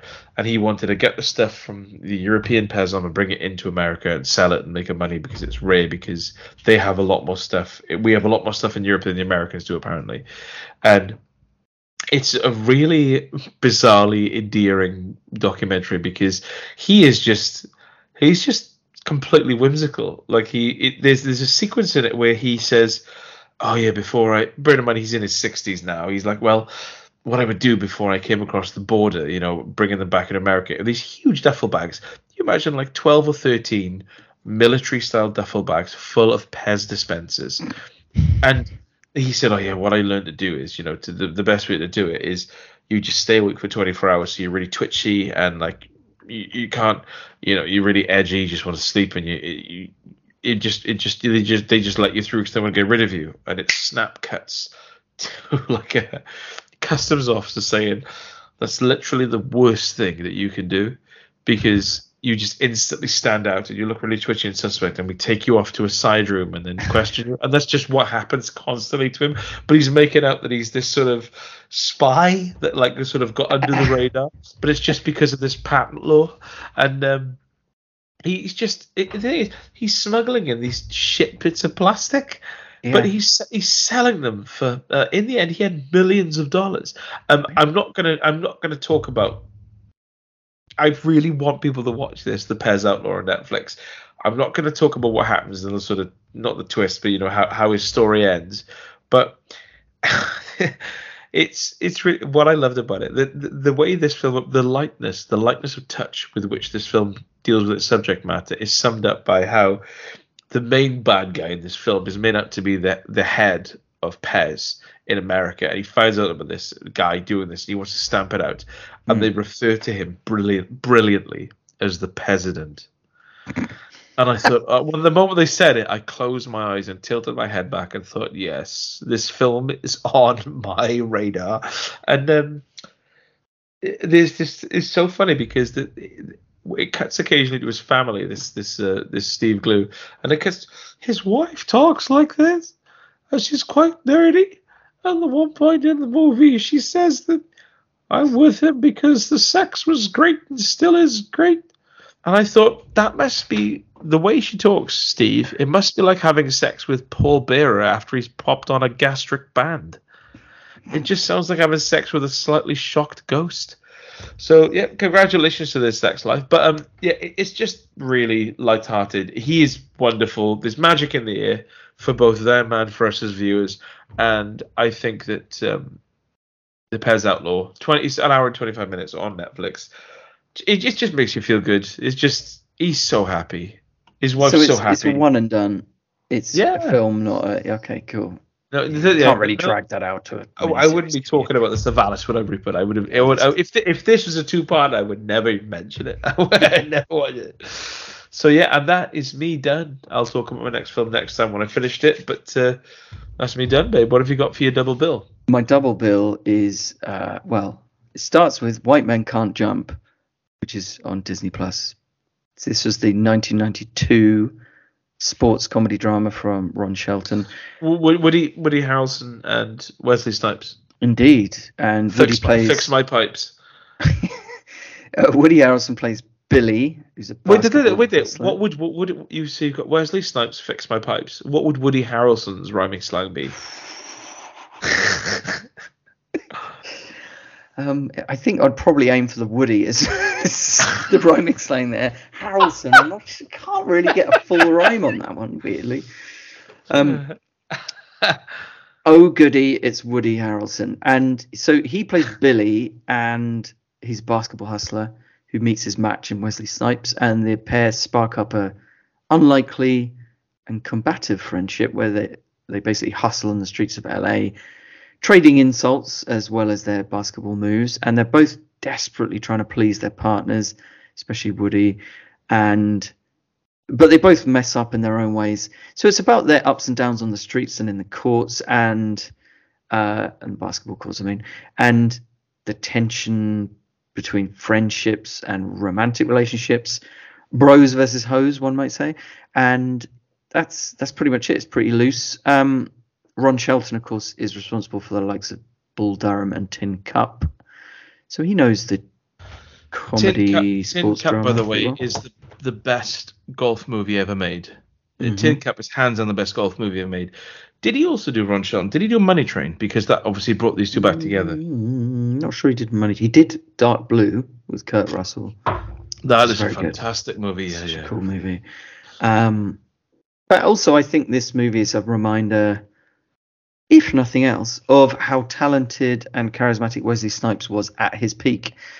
And it kind of, I suppose, it also set the template for Woody Harrelson's charm, that kind of laid back. So, so oh, and this is this is pre Blade Three. Blade oh Trinity. yes, oh yes, Um, oh, so that's when he cared. Yes. Right. That's Oh, okay. And when he was That- not in prison. Um, when, when, when he acted. Right. Okay. Right. Uh, yeah, and it's got you know the Woody Harrelson charm, kind of laid back, mocking, kind of kind of self defeating smugness thing going on, and and the success of the film is really the chemistry between the leads. So Snipes and Harrelson, but also Rosie Perez as well, and it needs that chemistry because the entire script is basically just arguments and insults and mockery and complaining, and yet there's this sort of underlying unspoken bond that's based on the characters' The- actions. Before you carry on, can I, i if. I may interject one more time? Sorry, there was. uh, This is funny. You should say this because I mentioned this before on the podcast, but my Instagram account, I don't really follow anything specific, so they just throw stuff at me and hope that I'll just get into an algorithm. And one of the, I, I don't know if you've watched the first series of, oh my god, what was it called? It's called like True, True, True Detective Oh yeah, yeah. with yeah with Woody Harrelson and I know there were other series I didn't watch, but Woody Harrelson and Matthew McConaughey. Yes. And yeah, obviously Matthew McConaughey is really sort of dream like an abstract, and Woody Harrelson's like a like a like a down south old boy. And there's a, there's a, it came up with on my Instagram account just a clip from the film, and it's them getting into a car. It's perfect, and it basically sums up the entire first series, and it and it, it, it really plays to Woody Harrelson's strengths, and it just reminded me what you said then that that un, unspoken unspoken bond, but a complete difference of character where they're about to get in the car. Woody Harrelson says, you know, to Matthew McConaughey, can you do me a favor? Can you stop doing all that weird mumbo jumbo, abstract shit and just talk like a normal man? And then he just sort of nods and they get in the car. And then they're driving along. It gets they're driving along, and Woody Harrelson sort of like, "Oh, did you uh, you sleep okay last night?" And then Matthew McConaughey looks out the window, and goes, "I don't sleep, I dream." And then Woody Harrison's driving, and he just is, and there's a second, Uh, and his eyes just pop to the to the right to look at him, like, and he sort of grits his jaw, and it reminds me of when you said in The Shining, where Jack Nicholson looks up for a second, and it's just the fact that he said, "Oh, sleep, bad dream," and then and you, Woody Harrelson just just pops the side eye just before the scene ends, just like yes, as if he's saying. Yes, we spoke about this recently, didn't we? But it just, Yeah, I I just, I, love asked you not to that. I think that that is to me is like the absolute pinnacle of movie comedy. Anyway, sorry, I do apologize. Carry on. Yes. So I like the way that even though you have this sort of like trio of races, you have like Caucasian, African American, and Hispanic. Trio of races. Trio. I didn't. I didn't know my family were in it. Um, it's it's not some tiresome lecture about race relations. It's it's much more about like the leveling quality of insults, and most of which relate to mocking each other's mothers. To be honest, um, but it's a film Oh, about big in the male 90s. female relations and men's sense of purpose and male pride, and it's a really good film. Is it this with? Is it this on Money Train where one of the one of the characters' partners is something to do with Jeopardy? A character on Jeopardy? Yeah, she's she's desperate to get Right, yeah. onto Jeopardy. Sorry, she's yeah, basically just- training for Jeopardy. Uh, It's quite a weird subplot, um, but it's really good. Yeah, it's a nice, easy watch, nicely observed, dramatically compelling. Mostly because you're just desperate for Woody Harrelson to stop making stupid mistakes. It's really well written, uh, brilliantly performed, and and it has a real edge to it. Like Harrison's character in particular is constantly on the cusp of just losing his relationship and by extension his mind as well. And interestingly, this was one of Kubrick's favorite films, which is odd. Um, Really? Yeah, he absolutely adored this. And which is strange because it's virtually the opposite of anything Kubrick ever produced. It's like it's fast and loose and trendy and effortlessly cool. Did you know as well? Here's a bit of trivia for you. I wonder if, uh, well, let's go with this. There's a video game of this movie, right, which was released three years after the film in 1995 and it is exclusive to one platform. Can you guess what platform it is exclusive to? I, I, was trying to stop myself blurting out if this is Ocean Software, it's a side-scrolling platformer. but it says 95, it wouldn't be that. Uh, 95, White Man Can't Jump. It's not the Mega Drive. I don't think it's Super Nintendo. 95 is pre N64. It's not the Sega Saturn. Maybe the Jaguar, because I don't know much about that. I'm leaning. Hmm, PC is a bit of a nightmare in 95, so it'd either be PC or I'm trying to think of what hand consoles are around, or like the N-Gage was later. Uh, my, my you have mentioned it. Jaguar. I would say the Jaguar. That is it. It was on the Atari Jaguar. Oh, exclusive, exclusive movie tie-in made three years after the film for Atari Jaguar. Excellent. Hang on, um, please tell me this is a first-person basketball game, which is. I don't actually know what it's like. I'm surprised if you'd be able to find a video of it anywhere. I'm um, surprised it gets the platform. I'm gonna have a little wank over there later on. I'm just, just so white men can't jump. White men can't jump. Video game. Atari Jaguar. it a full dials. It is. Oh my god! just tell me what does it look like? Just looking at the screenshots, I don't know what to say. The cover of the game is just it's the most '90s thing. Uh, Team Tap Adapter. The screenshot is like it's yeah, it's like a basketball game viewed from the opposing hoop. What? My third, my third album. How is that a good thing? What, like through the hoop? No, no, like it's if it's quite it's sort of third person view, but it looks mm. like it's from if you're looking at a if you imagine you're looking at a basketball court, but from down the, a basketball court, opposing hoop and slightly to the right. Uh, it's a, awkward. White Man Can't Jump is a two on two street basketball game similar to Barkley Shut Up and Jam. Jam it. Jam it. Like, by, by the way, similar to Barkley Shut Up and Jam, which is a big game on like the, the, the Mega Drive, and Jam It, which is solely released for like the 3DO. Like everyone would know, oh, oh Jam It, similar Jam It, I'm with you. Um, it. I mean, look, at the reception, eight, eight out of ten. Atari Gaming Headquarters. They didn't have much else to choose from, did they, at that time? Um, I've, Jesus Christ! Wow. Uh, so this brings me to White Men Can't Jump 2023, also on Disney Plus. They remade it. Yes, oh, by did. the way, have you? Uh, have you seen Money Train? Is this the perfect time for you to watch Money Train? Have I seen Money Train? I don't think I have seen Money Train. Oh, please watch uh, it. Oh, if, if, go on then. I shall. Hang on, let me let me just do a just let me just do a um, Money Train just watch because th- this is one. It's one of those films you, f- you, feel that you should you should watch. You know. Okay. Uh, so Money Train. If anyone wants to double bill, this is uh oh I'm on free. It's not available for free because it's so good. Don't look at the cover. The cover is terrible. Amazon, YouTube, Sky. It's basically two fifty nine. But please watch yeah. it if you can. Um, right. So White Men Can't Jump, twenty twenty three. Um, first thing to say is rest in peace, Lance Reddick, because he's in this movie. Oh, it's his first yeah. posthumous release, I guess. But um, so he's the father of uh, a guy called Kamal, who was a top NBA prospect, but now is a washout um, following a senior year arrest. So there's this big two on two tournament upcoming, and Kamal meets Jeremy, an internet influencer, played by some white rapper I've never heard of, and they basically work together to hustle the money on the streets of LA, hustle the money together to enter this tournament for the chance to win like 25 grand stylistically, I mean, already the plot is quite different, but stylistically, it's very different to the original. It's much more mainstream comedic structure. Um, so you'll have like briefer scenes of like the protagonist rubbing up against oddball characters.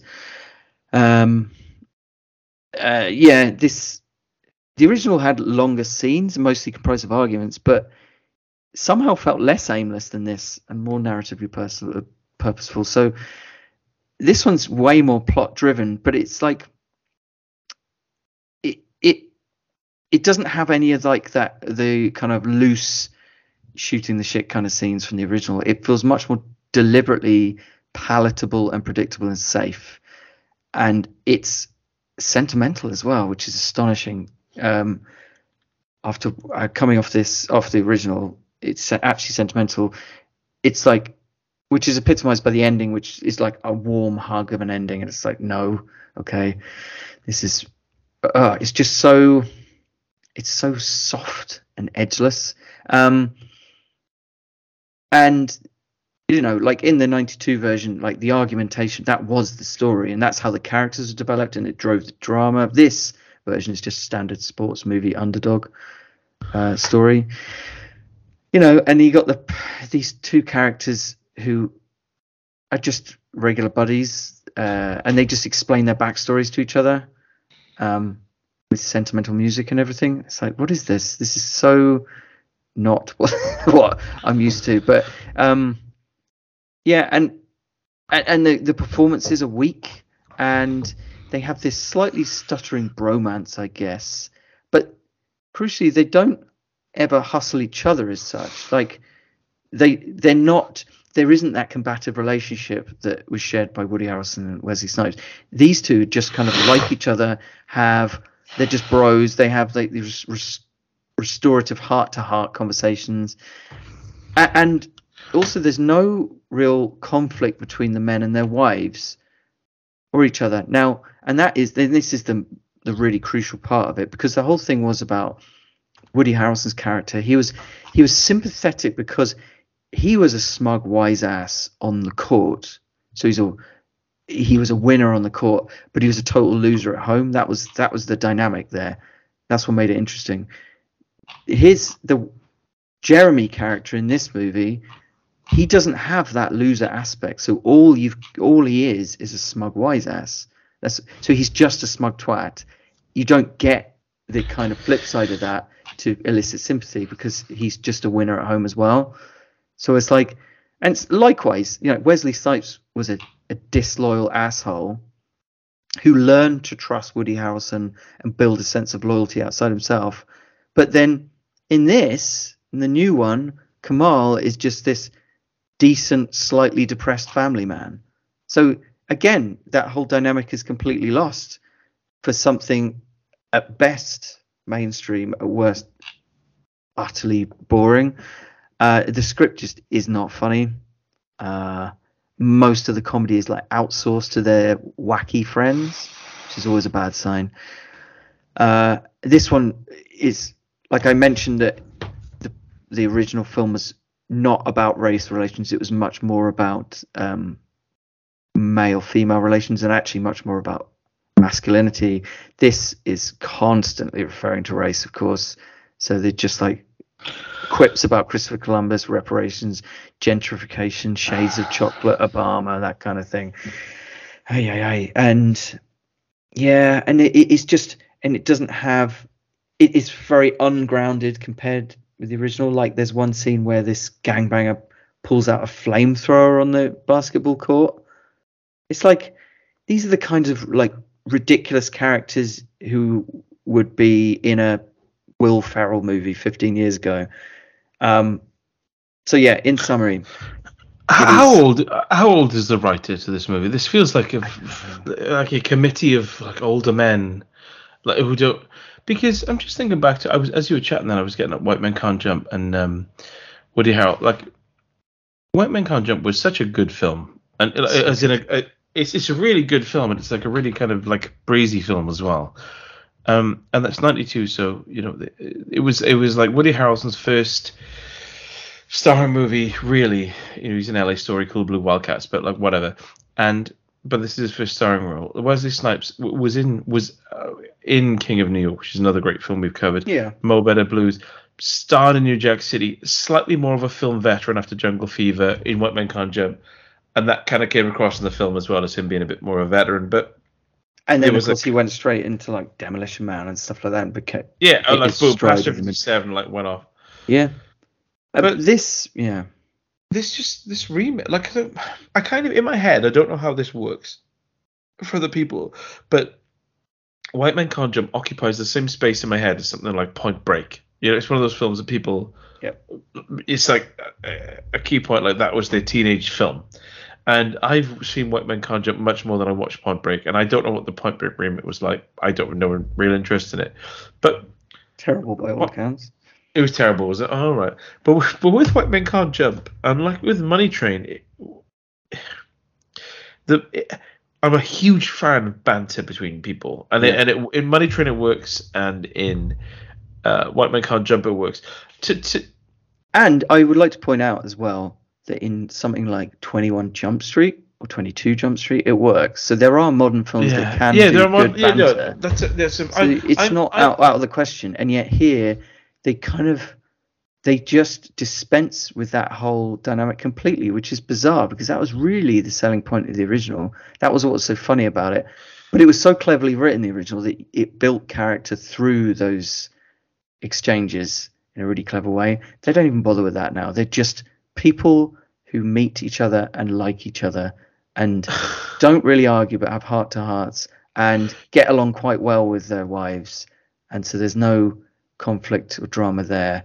It's is weird. It, it's it's. Is it is it the end of Rocky one or two where um, the final scene is Carl Weathers and Rocky and they dance around each other they both going for a punch and it's a freeze frame, and in the next film he has a black eye and Rocky and they say where'd you get that and he said from a friend. Uh, I don't know if it's Rocky two I think or it must three. be end of two going into it- three. Going into right. So that that for me that vibe that that them dancing around each other and then going for the punch where you get the black eye from a friend. It's such an unspoken, beautiful narrative construct that Yeah. like lives in your mind as like this this beautiful moment. White Men Can't Jump is almost that spread out for a whole film, where it's just them kind of not getting on, but really having this respect for each other and loving each other. And it just seems really bizarre to try to take that and think, oh, let's just do that again. Wait, it's you can't because that's down to Wesley Snipes and Woody Harrelson. It's not just down to like how they were written. It's down to those actors. It's down to that time. It's down to how they were. It, Yeah. You can't you can't reconstruct it.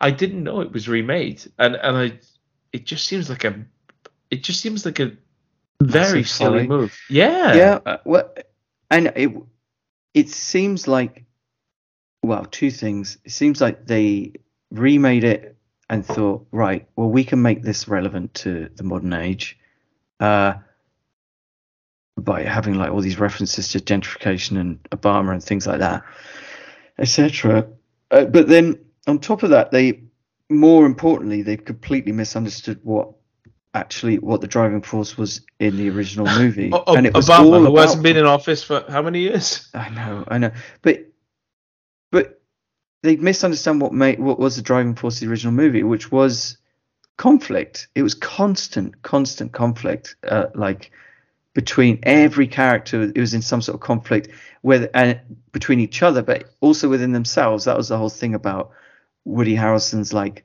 he felt alive on the court sort of thing, um, and that's where he got his thrills, and he he couldn't he couldn't leave it alone like but he also was desperate to like please his girlfriend etc but he could not find the balance at all. And that was what was the tension was interesting throughout. But you take all that stuff out and turn it into like they obviously wanted to have they thought oh well i rem- it's like someone remembered white men can't jump as being this kind of easy breezy movie that didn't have any like sharp edges to it but that's wrong because it did. Yeah, it really it was an easy watch, but that's just because it was well made. It was and well written. Like it's still, it was actually quite harsh in a way, and it had quite a lot of.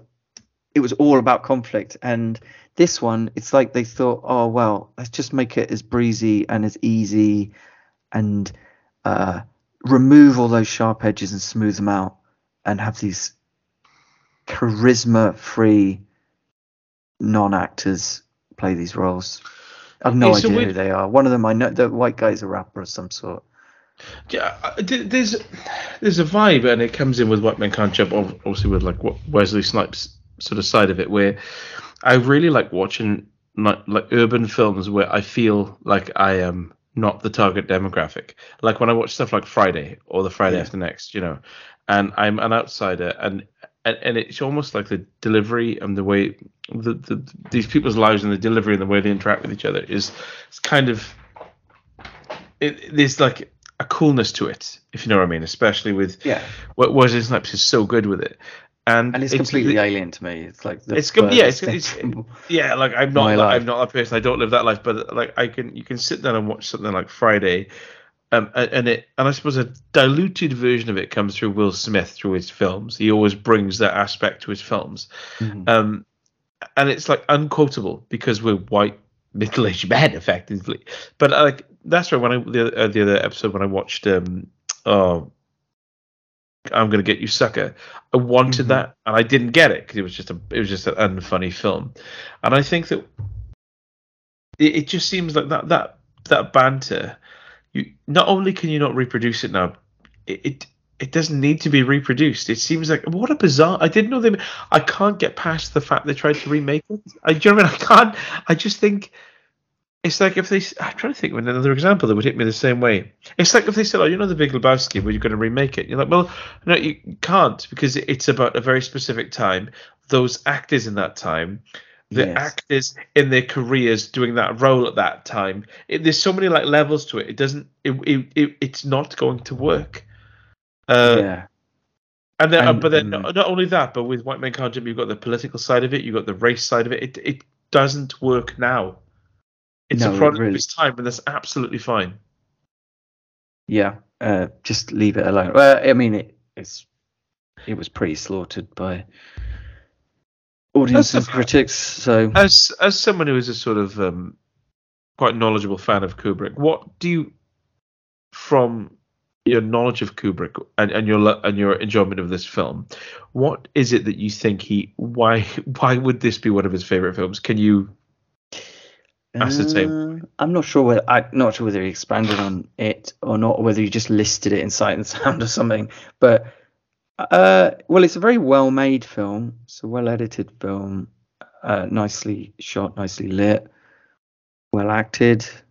Uh, I think maybe and it's got this kind of as in we're talking about the original white men can't jump here obviously it has this kind yeah, of well, no stupid it has a kind of single-mindedness to it it's very uh it's very very focused on these specific characters i mean like woody or or wesley they're they're in every scene sort of thing you know it's very very focused on that um, I don't know. I do because there's nothing, as I say, it's nothing like anything he would have made, but it has got a single-mindedness to it that, uh, and a sense of, I suppose, of Ron Shelton having absolute control over the material.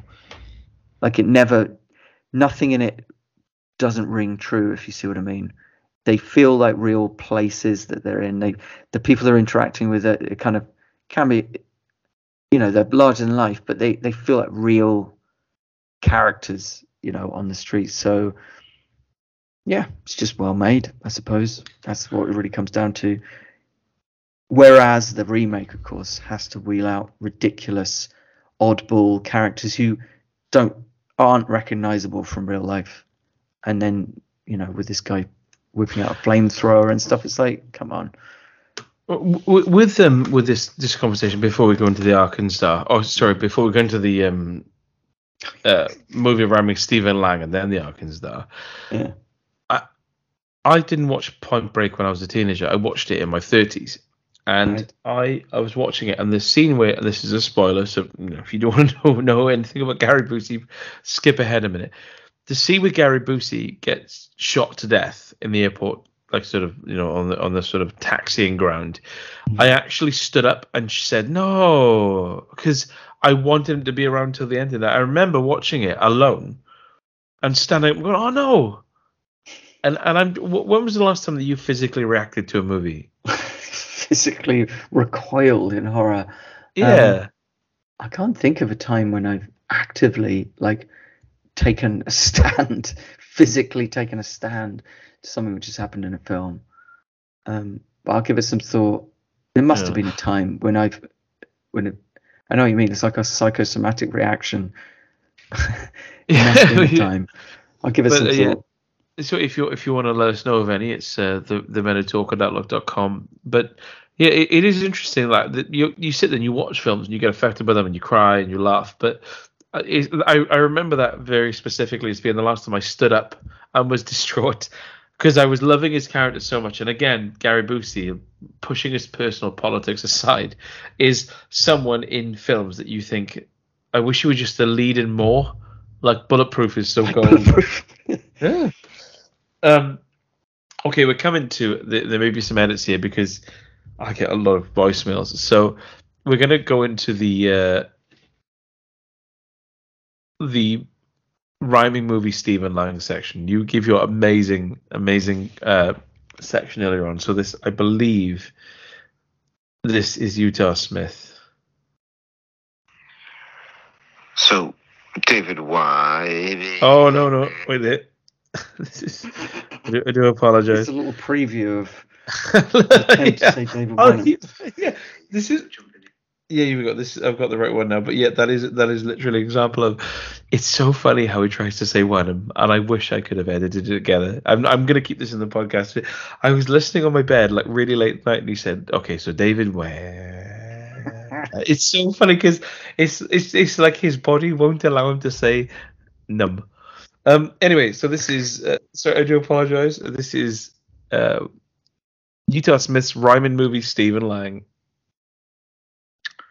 so the other day, I uh, jumped in the old Jimmy car, and uh, I was driving down the road and got distracted by a girl with uh, pretty good Brad Pitts. Uh, took the wrong Tina Turner and went drove straight to a Ricki Lake. Luckily, I'm of a good David Schwimmer, um, and uh, managed to uh, Christian Bale out of there. Uh, it's a pain in the Craig Fairbrass, really, because I was on my way to Udo Kier to buy some new Dane cookware. Um, in the end, I just uh, Christopher Walken home, made myself a Jack Black coffee and a couple of James Cameroons on the side to warm up as I was flipping stone cold Steve Austin. I love the, I love the pace of it. I love the, the pace of the references. There's a and there's your registering, and there's already another one.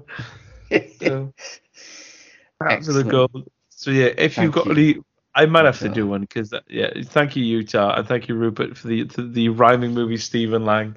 If you've got any more, send them in as an audio uh, a clip to the men who talk at outlook.com. Uh, and now we move on to the ArkinZ'Dar Rupert. Oh yes. So so I'm gonna uh, I'm gonna carry on the, the Utah theme. He, he's a keen listener. He's probably in his hot tub right now as he listens to this. But I just want everyone to really focus. I might even do this twice on his inability to say the word Wenham.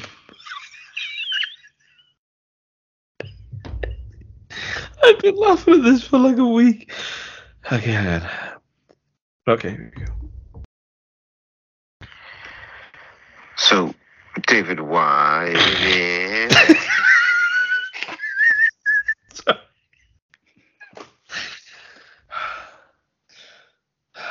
okay, I'll do that again.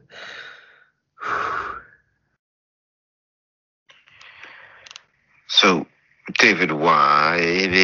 where, where his name is, is in um, 300 with Michael Fassbender who is in an X Men film, I think, with Rose Byrne, Australian actress, who is in Peter Rabbit one and two with uh, Dom Dom Dom Dom How Gleeson. I love uh, David's voice. When the boy was born, he was inspected. Uh, I, I bit that so hard. Tissue in my mouth.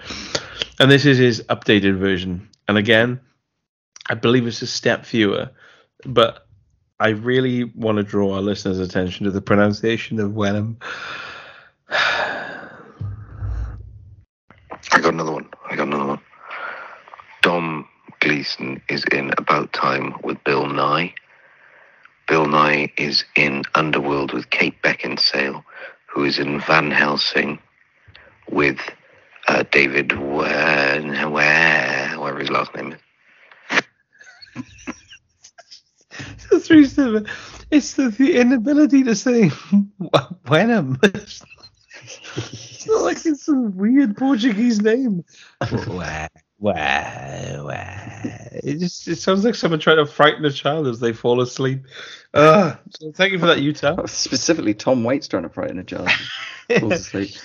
Um, okay, I could only manage. I know you've got some two steppers for this one. I have. Uh, yeah, we had, we had a few. Yeah, okay. I'm going with three stepper. I'm sticking with it. Um, Dave, David Wen. No, David Wenham is in.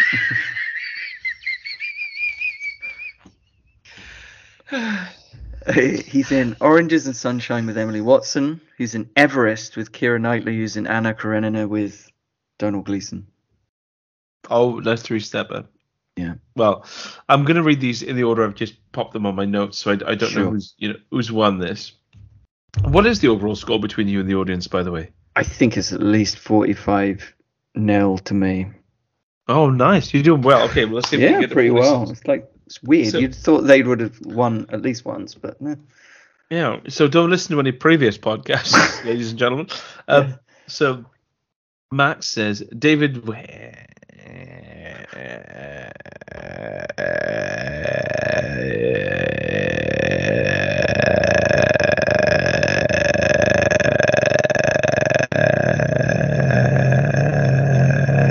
running your finger along a comb. Wenham is in. I'm actually doing the zip up on a sleeper bag really slowly. um, David I have to start again. No, no, Wenham is in 300 with Elena Headey. She's pretty, she is, as everyone knows, and she's in Dredd with Domhnall Gleeson. So that's two stepper straight off the bat from Max. And he mentioned Dredd, which is one of the greatest action films ever made. Um, we had one from. There's no sequel. Oh my god! They, they were talking about TV series. I I will dive dive down Karl Urban's throat and live in his stomach as a futuristic memory of what could have been if I could, but I can't. So Transvaal said David yeah, um, is in all three Lord of the Rings films with Andy Serkis, who is in all three of the latest Star Wars trilogy with Donald Gleeson. It's a three stepper. Technically wrong. Um, he's not in the first. Oh, he's not in the first Lord of the Rings film, but he is in the other two. What a joker! What a joker! Transvaal is. Uh, and then I, and a second entry is uh, also David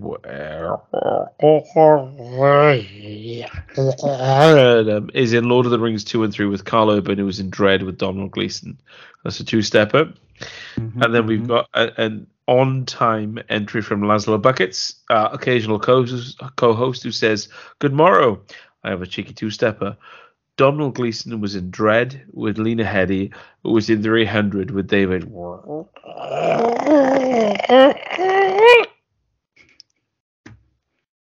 So there's a couple of two steps there, so there's a draw. So you had a three steps, so it's 46 nil now. Yep. Which That's brings us, which brings us to the end of the program. So what, what are you feeling, Rupert? What in your heart? What is coming for the next uh, ArkinZ'Dar? Uh, for the next ArkinZ'Dar, I think we need to go from Aidan Gillen to. Uh, well, take your pick, really. Christ. I only know. What was the film you saw him in? Uh, I saw him in Those Who Wish Me Dead. But I can think of a I, couple of other key films with ensemble casts in, so he should be alright with this. Yeah, you got Aidan Gillen, so that's you got Angelina Jolie, then you got Blitz with uh, what's it called? Jason uh, Jason Statham, and who was the other fantastic one? Who's another great Irish actor? Liam in Neeson? Blitz. Oh. In Blitz. Um, have I seen Blitz? You, if you haven't, Rupert, it is it is astonishing. You really, it's a bloody good film. Uh, I'm thinking of Paddy Considine. So yeah, yes. you got that in Blitz. But so yeah, uh, just a couple of little starters there. I always like to mention a few starters. So Aidan Gillen too. I'm just looking at mine. Uh, Christ, Howl bending the rules of the Pez Outlaw It's hardly. it's a tough one, isn't it? I, I, I don't feel. I'll tell you what, just because we mentioned him so much, I'm going to say Stephen Lang. Aidan Gillen to Stephen Lang. Because I feel like my. Uh, the films I've watched are, are pretty low budgets. so people. Do, do, you know what? Oh, Steve. Aidan Gillen to Stephen Lang to Treat Williams, Rupert. What are you feeling? What? Hang on. So Aidan Gillen to Stephen Lang to Treat Williams. Is that what you just said? Well, no, Aidan Gillen to Stephen Lang or Aidan Gillen to Treat oh, Williams. right, okay. Um, I don't know. I'm too sad to think about Treat Williams. Let's stick with Stephen well, Lang. Let's stick with Stephen Lang. Yeah. Okay. Yeah. Um. Yeah. Okay. Yeah. That's doable. Maybe we can we can treat ourselves to treat next time. Oh, that'd be nice. Yeah, maybe we can get um Laszlo on for a little uh, little chat about it. We we need to get Laszlo back on, really. We do. Um, yeah, I'm gonna watch a Treat Williams film now. Okay. Yeah, I'm gonna uh, Substitute two and three. So, uh, uh, usual question, Rupert. What do you what what do you envisage for the next uh, podcast? Uh, well, I've watched a couple of movies um, already. No particular theme or anything, but uh, one of them has been was brilliant, and the other one was deeply disappointing. So there's some excitement to be had next time. How about you? You gonna watch any uh, more strange documentaries? I, I have to watch the end of the one I'm watching now. The um, okay, okay. I'm not going to tell you, but then uh, yeah, whatever happens, happens. My film of the week is Under the Gun for me because oh, with Richard Norton, that's really cool. Yeah, it was the one I enjoyed the most. I mean, obviously, White Men Can't Jump. The original is a great movie, but I suspect most people have seen it. I don't. Do you know what? It, it, it, what you said made me want to watch it again, which is which is the best outcome you can have, really, isn't it? Good. It's just to want to enjoy it. So made you want to watch uh, that and not watch the remakes. There you go. No, it's just ridiculous. Um, with um, I think I would my. It's a tough one because for me, I, I, the Pez Outlaw was really good fun, and and as a collector, I, I love that passion. But Howl, I think, is I feel like Howl is due a reevaluation. Mm-hmm. 2015 British horror film. I feel like Howl is. People are going to look back and think, yeah, they were all second off where they needed to watch Howl and think, yeah, that that was the money shot. Yeah. Okay. Thank you so much for your time and, and, and effort. this just sounds like an interview that hasn't gone very well. Yeah. It's been quite a long interview. I think I've probably established most of yeah. most what I can about you, about your candidacy. Um, I love you. I have reservations about my feelings for you. okay. Hey, it's Tia Carrere, and you're listening to Kino Kingdom with Britt and Rupert. Party on, guys.